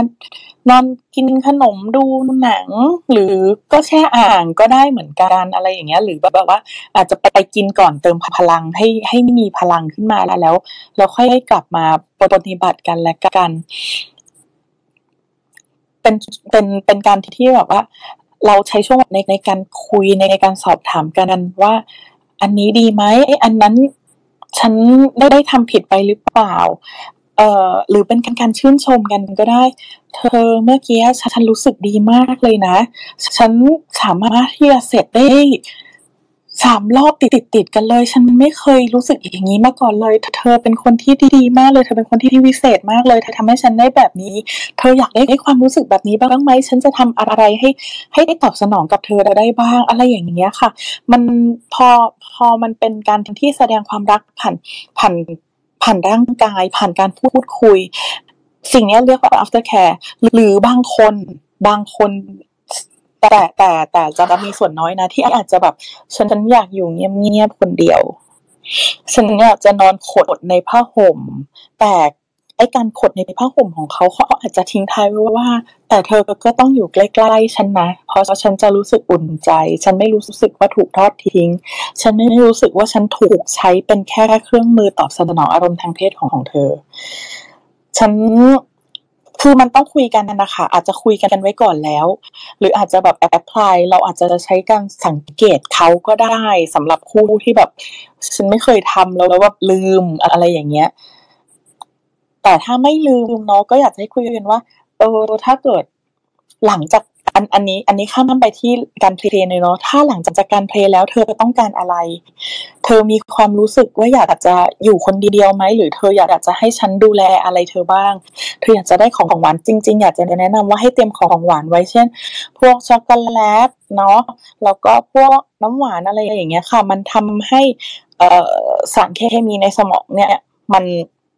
โดยเฉพาะช็อกโกแลตมันมันมันเติมขึ้นมา มัน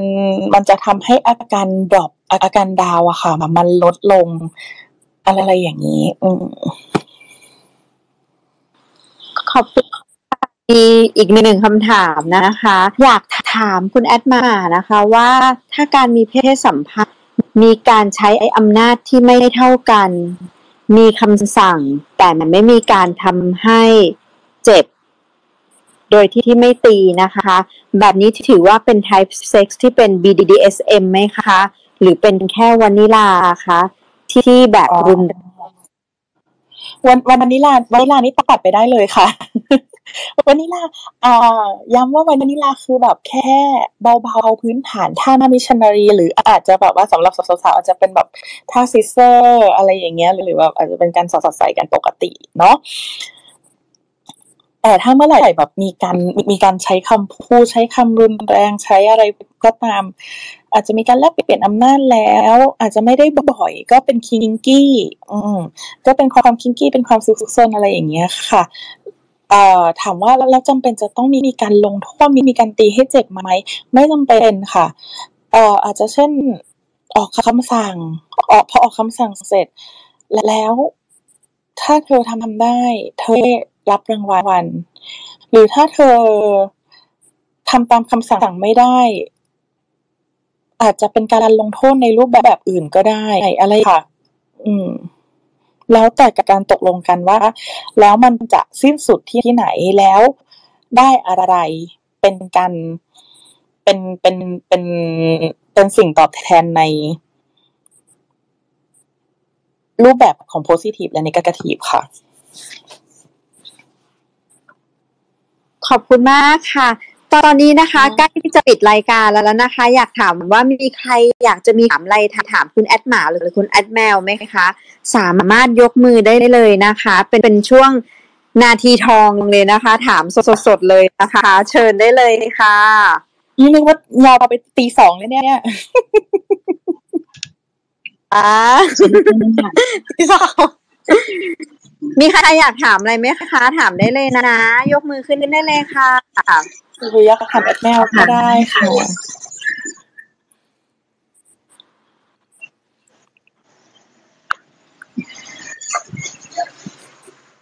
เขินสงสัยเขินมั้งเคสถามแทนแล้วกันค่ะ อยากถามว่า อันนี้ อันนี้ อันนี้โฮสอยากถามเองเลยว่าเอ่อการที่ เราต้องการได้ยินคำหยาบคาย ในขณะที่มีเซ็กซ์นี่ถือว่ามันคืออะไรคะอ่ามีมีความมีความและอาจจะเป็น BDSM ค่ะ เพราะว่าพอคือหรือมันอาจจะเป็น kinky ก็ได้ อยู่ที่ว่าถ้าได้ยินแล้วมันกระตุ้น หรือได้ยินแล้วรู้สึกว่าต้อยต่ำล่ะ ถ้าได้ยินแล้วเรารู้สึกว่ามันกระตุ้นมันเร้า มันทำให้ฉันรู้สึกแซบรู้สึกเซ็กซี่รู้สึกแบบอ๋อโอเค ฉันเป็นคนร้ายๆอะไรอย่างเงี้ยมันมันก็จะเป็นเรื่องของคิงกี้ แต่ถ้าแบบ ถ้าโดนด่าแล้วฉันรู้สึกแบบอ๋อฉันไม่มีความเป็นไม่มีอำนาจในตัวเลย ฉันไม่ไม่มีความเป็นคนเลย ฉันไม่มี ฉันไม่มีอำนาจในการควบคุมตัวเองเลยอะฉันรู้สึกแบบ โอ้ยฉันฉันฉันมันแย่ฉันมันเป็นแบบนี้ฉันต้องถูกลงโทษนะ ไม่ว่าจะเป็นรูปแบบไหนฉันไม่ได้จะต้องจบที่ตี อะไรอย่างเงี้ย ก็จะเป็น BDSM ค่ะ บางคนอาจจะแบบอุ้ยนางนางร่านอุ้ยสลัดอะไรอย่างเงี้ยก็ก็ก็อาจจะเป็นคิงกี้ก็ได้ อาจจะหรืออาจจะเป็น BDSM ก็ได้ค่ะ แล้วแต่คู่แล้วแต่การตกลงกันแล้ว แต่ว่าต่อไปมันไปจบที่ตรงไหนอะไรอย่างเงี้ยค่ะ ค่ะอีกหนึ่งคำถาม อยากถามว่าในกรณีที่แบบชอบมีบทบาทสมมุติอย่างเช่นว่าแบบชอบใส่ชุดแฟนตาซี สร้างซีนสถานการณ์ อาจจะทำห้องนอนให้เป็นเหมือนแบบอับอบนวด เป็นลาวน์หรือว่าอยู่ในผับ หรือว่าเป็นเด็กดริงเปลี่ยนชื่อหรือสร้างสตอรี่ มีเทียน มีมีอุปกรณ์บ้างอย่างเช่นกุญแจมือ ไม้ตีแต่เป็นพลาสติกแบบที่มันไม่ได้แรงมาก แล้วก็มีอย่างเช่นอุปกรณ์แบบอะไรอย่างเงี้ยค่ะ อันนี้ถือว่าเป็นอยู่ในจุดไหนคะ ก็เป็นคิงกี้ที่มีความแบบซ้อนทับกับการเป็น BDDSM แล้วค่ะ อืม ซึ่ง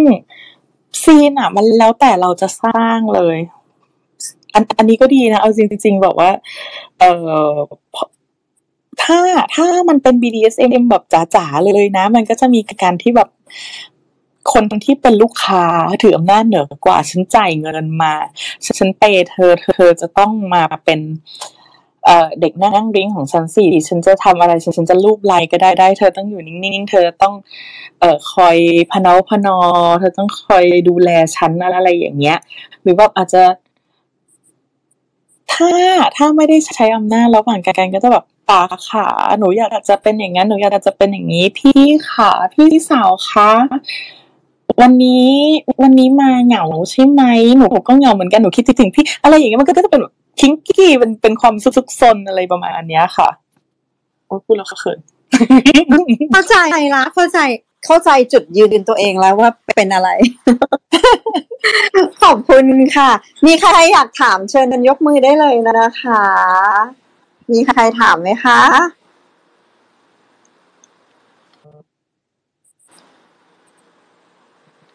มีไม่เอ่ย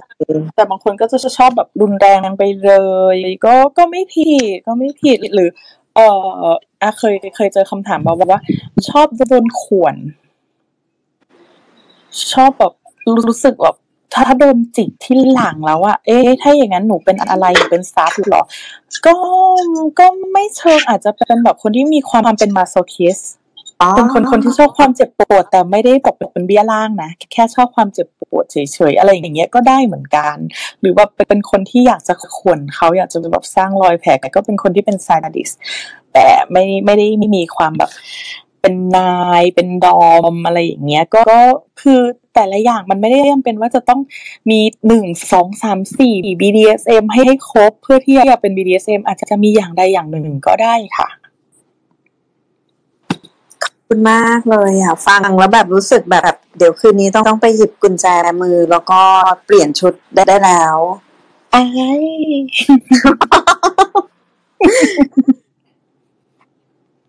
ค่ะ เอ่ออยากจะถามแอดหมากับแอดแมวเพิ่มนะคะว่าปกติอะค่ะเผื่อใครสนใจในในเรื่องของ BDSM มาค่ะว่าว่าคุณแอดหมาเนี่ยมีเวิร์กช็อปในการเรียนรู้เกี่ยวกับเทคนิคต่างๆ การใช้อุปกรณ์เรื่องของ BDSM มาค่ะว่ามีจัดกิจกรรมอะไรบ้างไหมคะ อยากจะแนะนำประชาสัมพันธ์เชิญได้เลยค่ะอ่า ก็จริงๆ ในสภาวะปกติช่วงก่อนที่จะมีโควิดเนาะเราก็จะมีทั้งการจัดเวิร์กช็อปค่ะ ซึ่งเวิร์กช็อปก็จะสอนเน้นสอนมือใหม่ ให้ได้รู้จักกับอุปกรณ์ต่างๆ และวิธีการใช้เนาะอาจจะมาเป็นคู่อาจจะมาเป็นเดี่ยวก็ได้เหมือนกันค่ะ เพราะว่าคนที่ที่มาเดี่ยวอะไรอย่างเงี้ยก็จะแบบจับคู่กันเพื่อที่จะได้เอ่อเรียนรู้ วิธีการใช้อุปกรณ์แล้วก็วิธีการกระทำอะไรซึ่งกันและกันอะไรประมาณนี้ค่ะเอ่อแล้วก็จะมีแบบ play party ซึ่งจะเป็นก็จะเป็นคนที่มีประสบการณ์แล้วเนาะที่แบบมารวมตัวกันแล้วก็แบบแน่นอนมี scene play ซึ่งอันเนี้ยมีทั้งของ community เราแล้วก็ของ community ของชาวต่างชาติ ซึ่งของชาวต่างชาติจะแบบ โอ้โหมากเลย คือโอ้โหเดี๋ยในที่นี้คือแบบมันว้าวมัน มันประทับใจมาก ซึ่งเราเราอยู่ตรงนี้มาเป็นสิบปี ใช่ไหมเราเห็นอะไรที่แบบเยอะมากๆแต่ล่าสุดนี่แบบโอ้มีสาวน้อยแบบ ใส่ปอกคอแล้ววิ่งเปลือยต่อหน้าเราผ่านหน้าเราไปโอเค ซึ่งซึ่งคนที่แบบมาร่วมมีติ้งได้ต้องเป็นคนที่เป็นเซ็กซ์โพซิทีฟเนาะแล้วก็เปิดกว้างทำใจยอมรับกับการที่จะต้องเห็นคนนูดหรือหรือ เห็นคนที่ที่แบบมีซีนกันอาจจะแบบมีการเอ่อถึงบน ไม้กางเขนตัว X แล้วก็แบบมีมีการฟาด มีการเล้าโลมหรืออะไรอย่างเงี้ย แต่ไม่แต่ที่ที่ที่บอกได้เลยคือไม่มีการร่วมเพศให้ดูค่ะเพราะถ้าเขาจะไปไปจบที่การมีเพศสัมพันธ์กันเขาก็จะมีพื้นที่เฉพาะและส่วนตัว แต่ส่วนใหญ่ก็คือไม่ได้มีภายในงานมีติ้งเอ่อภายในงานปาร์ตี้อืมเอ่อ ส่วนตอนนี้เนาะภายใต้สภาวะโควิด เราก็ว่าจะพยายามจัดให้ได้ภายในเดือนนี้ค่ะ ซึ่งซึ่งเอ่ออย่างหนึ่งคือที่เราวางแผนไว้เราอยากจะจัดการเอ่อสอนมัด สอนมัดสำหรับคู่หญิงหญิงโดยเฉพาะเลย ซึ่งเราเราเราอยากจะจัดอะไรที่มันแบบตรงตรงกับเราตรงกับความเป็นเป็นเราสองคนนะคะ ว่าเออเราเป็นคู่เลสเบี้ยนแล้วเราเลยากจัดให้คนที่เขาเป็นหญิงรักหญิง คนที่มีแฟนเป็นผู้หญิงเนี่แหละ ได้เรียนรู้การมัดกันอาจจะเป็นคู่มาอาจจะแบบยังไม่มีคู่แต่ฝึกทักษะไว้แล้วแบบว่า เธอมาเป็นเป็นแฟนฉันไหมฉันมานัดเป็นนะจ๊ะ อะไรอย่างเงี้ย เออก็ก็วางแผนไว้ว่าอยากจะจัดภายในภายในสิ้นเดือนเมษายนนี้ หรืออาจจะแบบช่วงกลางกลางเดือนเพราะว่า ก็มีเพื่อนสาวชาวยูเครนที่กำลังจะบินมาที่ไทยมามามาพักร้อนที่ไทยเนาะซึ่งอยากให้เห็นเห็นงานเดี๋ยวขออนุญาตน่าจะแชร์ได้ เดี๋ยวจะแชร์จากหน้าเอ่อทวิตเตอร์นะคะ แล้วก็ ที่อยากจะประชาสัมพันธ์ก็คือคอร์ส sexology ค่ะ ที่อยากจะให้หลาย ๆ คนที่มีความสนใจเนาะหรือแบบว่ารู้สึกว่าอยากจะใส่ใจในเรื่องของเพศนะคะได้มาเรียนรู้กันนะคะ ซึ่งคอร์ส sexology อันนี้ค่ะ ไม่จำเป็นต้องเป็นบุคลากรทางการแพทย์ก็สามารถเข้ามาเรียนได้ เรียนเราได้อะไรเรียนเราได้ความรู้เรื่องของเพศหลากหลาย เรื่องของเอ่อ การตอบสนองอารมณ์ทางเพศการที่จะแบบคุยเรื่องเพศ ไม่ว่าจะเป็นเอ่อกับตัวเองกับเพื่อนกับคนใกล้ชิดเนาะการที่จะได้เข้าใจว่าความต้องการของเพศหลากหลายนะเขามีความต้องการยังไงบ้างแล้วเขามีความความอึดอัดครับข้องใจอะไรบ้างเขามีความต้องการอะไร เพราะบางครั้งบางที เราคิดว่าอ๋อเขาก็เหมือนเราแหละ อย่างเช่นการเข้าห้องน้ำแต่บางทีมันมันทำให้เกิดความทุกข์ใจสำหรับเขาที่เขาไม่สามารถจะมีห้องน้ำที่เหมาะสมกับเขาได้ เขาไม่สามารถที่จะมีเอ่อการใช้คำเรียกที่มันตรงกับตัวตนของเขาตรงกับใจของเขาอย่างเงี้ยค่ะ เราจะได้มาเรียนรู้ตรงนี้ เราจะได้มาเรียนรู้ เราจะได้มาเปิด เรียกเรียกว่าเปิดเลยดีกว่า เปิดเปิดกว้างโลกของเพศ เพราะว่าโดยส่วนตัวตัวที่เอ่อชอบ BDSM เนาะแต่แต่กลายเป็นว่าได้เรียนรู้ว่าเฮ้ยกรอบเรื่องของเพศเราอะณณวันที่เราเข้าไปเรียนมันยังแคบอยู่เลย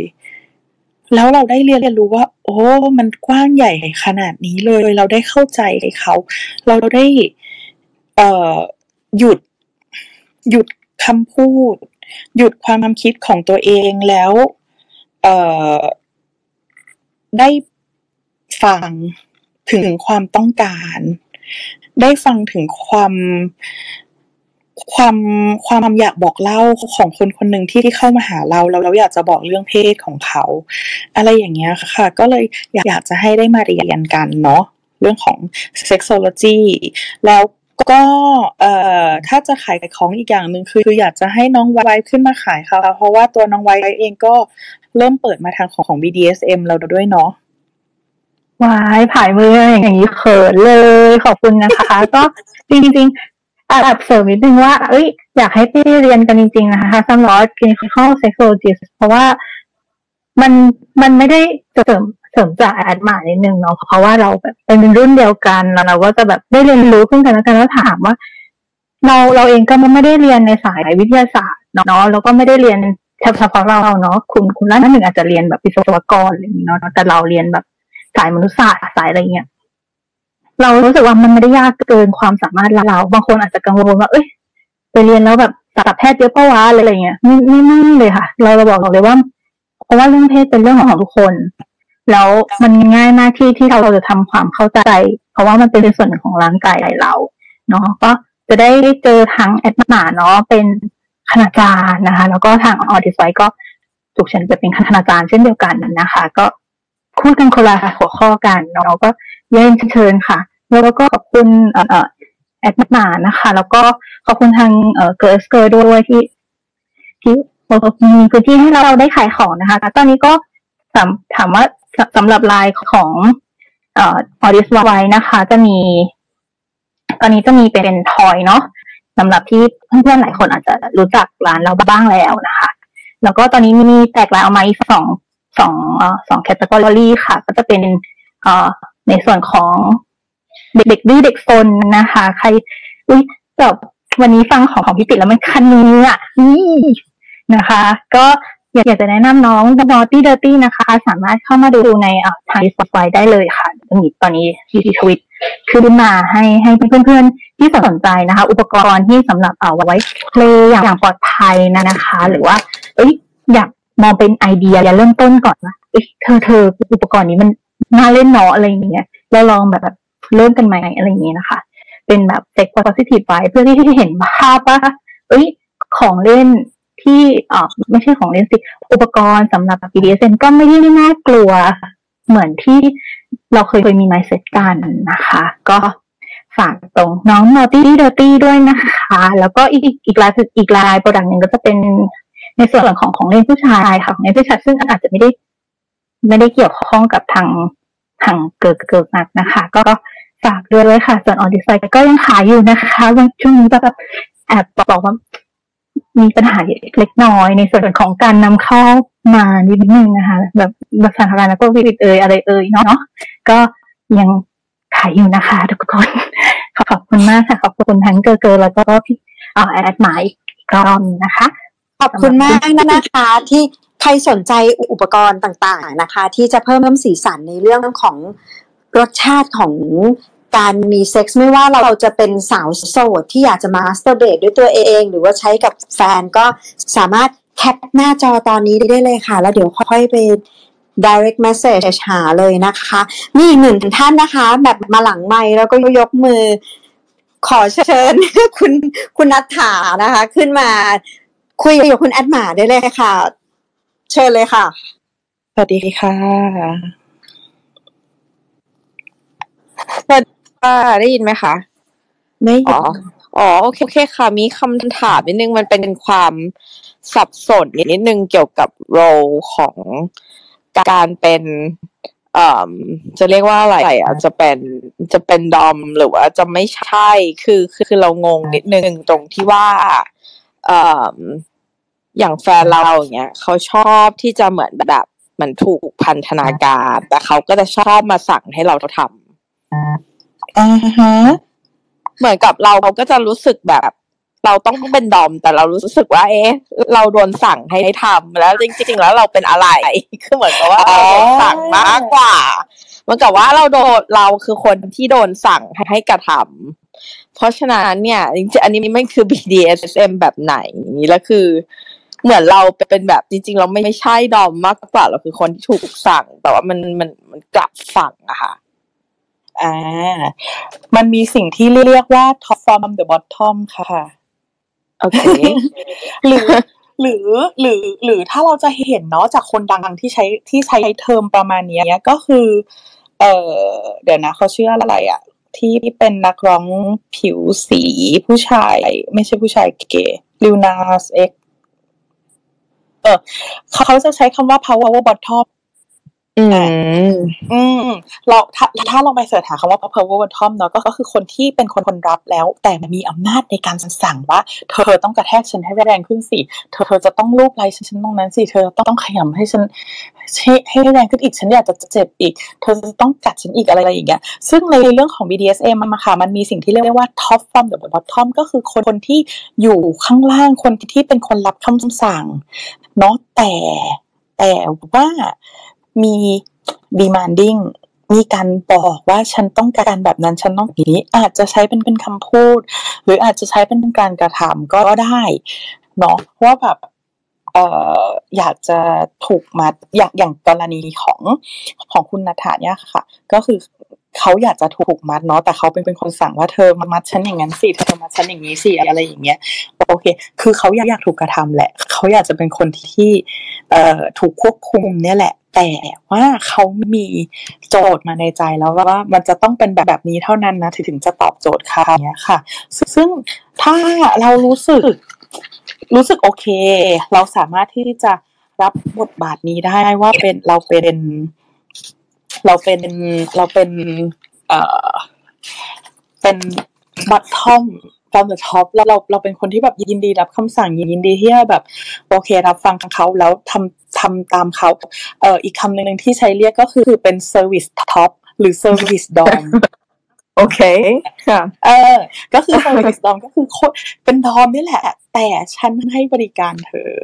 ฉันยินดีที่จะต่อต่อต่อต่อ request ของเธอต่อคำเรียกร้องของเธอ อย่างเงี้ย มันก็ได้เหมือนกันมันมันมันก็จะเป็นเป็นคู่ที่เป็นเป็น power ที่ตรงที่ที่ที่ตรงกันนะคะ เรื่องของ power dynamic มันมันไม่ได้แบบว่าเอ้ยจะต้องเป็นบวกบวกซะทีเดียวหรือเป็นบวกบวกกับลบลบซะทีเดียวมันอาจจะเป็นบวกลบ แต่มีจุดเล็กๆ น้อยๆ ที่แบบอาจจะต่างกันของเอ่อ power ระหว่างบวกกับลบอะไรอย่างเงี้ยก็ได้ค่ะ อืม ตอบได้เข้าใจชัดเจนเลยนะคะเพราะว่าสงสัยมานานแล้วว่าสิ่งนี้เนี่ยมันคือ คืออะไร เพราะว่า เอ่อคือโดนสั่งตลอดเลยอะไรเงี้ย แล้วก็จะแบบว่าทุกอย่าง everything อะไรอะไรเงี้ยก็คือเป็นการเขาเรียกไงเหมือนไม่ว่าจะเป็น role play คือเป็นการดีอะไรดีไซน์มาหมดแล้วอะไรเงี้ยอ่านะซึ่งซึ่งเราเราเราเรารู้สึกโอเคกับกับอันนี้ไหมคะ หรือว่าเรารู้สึกว่าเอ้ยฉันอยากจะเทคคอนโทรลมากอีกหน่อยนึงอะไรอย่างเงี้ย จริง ๆ เนี่ยเราเป็นคนที่ค่อนข้างให้ให้ความเคารพผู้หญิงเนาะแต่แต่ว่าก็มีความตามใจผู้หญิงในละ ในในในอ่าด้วย เพราะฉะนั้นถ้าถ้าเขาบอกว่าเขาอยากถูกตบหน้า เราก็ต้องทำแต่ก็คือถ้าถ้าเราทำเบาไปแล้วถ้าบางทีเราก็ทำแรงไป เราก็จะรู้สึกไปเองอะไรเงี้ยอ่าค่ะ ก็ก็ก็ก็โอเค ถ้าถ้าถ้าเราไม่ได้รู้สึกแบบขัดใจหรือรู้สึกผิดหรือรู้สึกแบบ กดดันรู้สึกไม่ไม่โอเค กับการที่เราจะถูกสั่งอะไรอย่างเงี้ยก็ก็นะว่าว่าโอเคแล้วค่ะ เป็นคู่เป็นคู่คู่อำนาจที่ใช้ได้แล้วค่ะ เป็น power dynamic ที่โอเคเลย ของการเป็น top from the bottom กับเอ่อ service dom ค่ะ ค่ะ ขอบคุณค่ะที่ให้ให้คำศัพท์ใหม่อันนี้นะคะ จะได้เอาไปเอาไปเสิร์ชหาข้อมูลเพิ่มมากขึ้น ก็ไม่ไม่รู้จะกลับฝั่งยังไงเหมือนกันอีกแล้วแต่ว่า น่าจะเป็นอย่างนี้ต่อไปค่ะ ขอบคุณมากเลยค่ะน่าจะพอช่วยให้ให้ให้ค้นหาแล้วก็ทำทำความเข้าใจต่อได้ค่ะได้แต่ค่ะบอกว่าไม่โดดเดี่ยวนะนะคะ ไม่โดดเดี่ยวเราเป็นสวิตดอมเหมือนกันค่ะไม่เป็นไรนะคะ ไม่โดดเดี่ยวอืมดีดีใจที่มีมีเพื่อนนะคะ คำถามหลังบ้าน เอ่อค่อนค่อนข้างแน่ใจว่าตัวเองเป็นซับอายุสิบเจ็ดรู้สึกว่า ชอบเรื่องพวกนี้ แต่แค่อยากรู้อยากเห็นไม่คิดว่าจะสนใจมานานขนาดนี้ก่อนหน้านี้เอ่อก่อนหน้านี้ไม่ค่อยได้ได้อ่านบทความที่ลงลึกเพราะว่าอายุยังไม่ไม่ถึงแต่อีกใจคิดว่าแค่อ่านเป็นความรู้ไม่น่าเป็นอะไร อันนี้คำแนะนำนะคะสำหรับน้องที่อายุยังไม่ยังไม่ถึงถึงยี่สิบปีเนาะศึกษาได้ค่ะ ศึกษาให้เยอะศึกษาให้มากศึกษาตัวเอง ศึกษาเรื่องของ BDSM ศึกษาเรื่องของการ เรียนรู้คนการอ่านคนค่ะ อย่างที่บอกตั้งแต่เมื่อกี้เนาะว่าเราศึกษาร่างกายตัวเอง เราศึกษาว่าอะไรที่มันกระตุ้นเราได้ อะไรที่มันเร้าเราได้ อะไรที่มันทำให้เรารู้สึกดีรู้สึกสัตทุขึ้นมาอะไรอย่างเงี้ย ไม่ผิดเลยค่ะ ที่จะศึกษาที่จะตอบสนองความต้องการของตัวเองเนาะแล้วแล้วก็ศึกษาเรื่องของ BDSM ไปด้วยศึกษาเรื่องของของเราไปด้วยว่าเราชอบแบบไหน เราชอบ ถูกพันธนาการด้วยอุปกรณ์แบบนี้เอ่อวัสดุมันมันต่างกันอะไรอย่างเงี้ย เราสามารถเรียนรู้ได้ เราสามารถเรียนรู้ว่าอะไรที่ทำให้มันปลอดภัย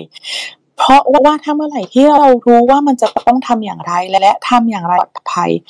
เราจะรู้ว่าคนที่เข้ามาเสนอตัวให้เราเขาพูดถูกไหม อย่างเช่นอ๋อใช้เทปเก้าพันก็ได้ไม่เป็นไรหรอก เราเราเราก็จะรู้ว่า เอ้ย ทปกาวนะมันมันทำให้มันอาจจะทำให้เกิดการหนัง มันมันอาจจะกินผิวหนังเรา มันอาจจะเกิดอะไร เนี่ย มันจะใช้ใช้เป็นข้อคัดกรองคนที่จะเข้ามาในชีวิตเราได้ค่ะ เพราะฉะนั้นไม่ผิดเลยที่จะศึกษาไม่ผิดเลยที่จะเรียนรู้ค่ะ ขอบคุณมากค่ะ คุณแอดหมาสำหรับคำแนะนำนะคะ แล้วก็สุดท้ายนี้นะคะ อยากให้คุณแอดหมาคุณคุณแอดแมวนะคะ อยากให้ให้ขายของค่ะว่าจะติดตามคุณแอดแอดหมาคุณแอดแมวเนี่ยจากช่องทางไหนได้บ้างอ่าก็ถ้าถ้าช่องทางติดตามได้นะคะ ก็นอกจากในทวิตเตอร์ค่ะ แล้วเราก็มี Facebook Page นะคะ ก็ เอ่อถ้าเสิร์ชหาให้เสิร์ชหาด้วย Thailand BDSM V1 ค่ะ สามารถเสิร์ชหาได้เลยหรือเอ่อเข้ามาพูดคุยกับเรานอกจากในในเพจนะคะ บน Facebook และ Twitter ด้วยนะคะ เราก็มีอีกช่องทางหนึ่งก็คือเป็น Line Open Chat ค่ะ ซึ่งอันนี้ก็เอ่อปกปิดตัวตนเนาะสามารถที่จะ กดเข้าร่วมหรือถ้าหาลิงก์หา QR คนไม่เจอส่ง DM มาก็ได้ค่ะ มาขอว่าเอ่อขอลิงก์ในการเข้าร่วมกลุ่ม Open Chat เพื่อพูดคุย เพื่อเรียนรู้เพื่อหาเพื่อนอะไรอย่างเงี้ยค่ะ ก็ได้เลยค่ะยินดีเนาะเอ่อส่วนเรื่องกิจกรรม อันนี้มีแอบแชร์ไว้ด้วยว่ามีงานของทาเทียนาค่ะที่ที่ที่มีรูป เป็นสาวมัดสาวนะคะ บอกเลยว่า ดูแล้วประทับใจมากรู้สึกฟินรู้สึกอินไปกับมัน ซึ่งพยายามจะจัดให้ได้เพื่อให้ทุกคนได้มาดูกันเนาะแล้วก็น่าจะน่าจะจัดเป็นแบบเป็นเป็นชาริตี้ด้วยเพราะว่าเนื่องจากศิลปินนะคะ คุณทาทาเทียนาก็เป็นชาวยูเครนที่ที่ที่ก็ ก็พยายามช่วยเพื่อนเพื่อนเพื่อนเพื่อนในชาติเดียวกันอยู่ตอนนี้ด้วยนะคะ ก็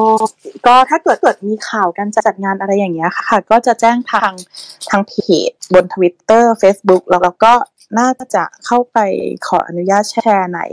เอ่อ Open Chat ของ Girl X Girl ด้วยค่ะ ขอบคุณค่ะค่ะ สุดท้ายนี้นะคะ ยังไงก็ ขอขอบคุณคุณแอดมาคุณแอดแมวนะคะ ที่วันนี้มาแชร์ประสบการณ์นะคะ เกี่ยวกับหัวข้อสัมพันธ์ของความสัมพันธ์ของหญิงรักหญิงในแบบ BDSM นะคะ ถ้าใครสนใจยังไงก็ฝากไปติดตามไปไป follow ใน Twitter ของคุณแอดหมาได้นะคะ แล้วก็ขอบคุณทุกท่านนะคะที่วันนี้มา มีคำถามในในในเอ่อใน Space วันนี้นะคะ ไม่ว่าจะเป็นหน้าไมหรือหลังไมนะคะ แล้วก็ขอขอบคุณทุกท่านนะคะ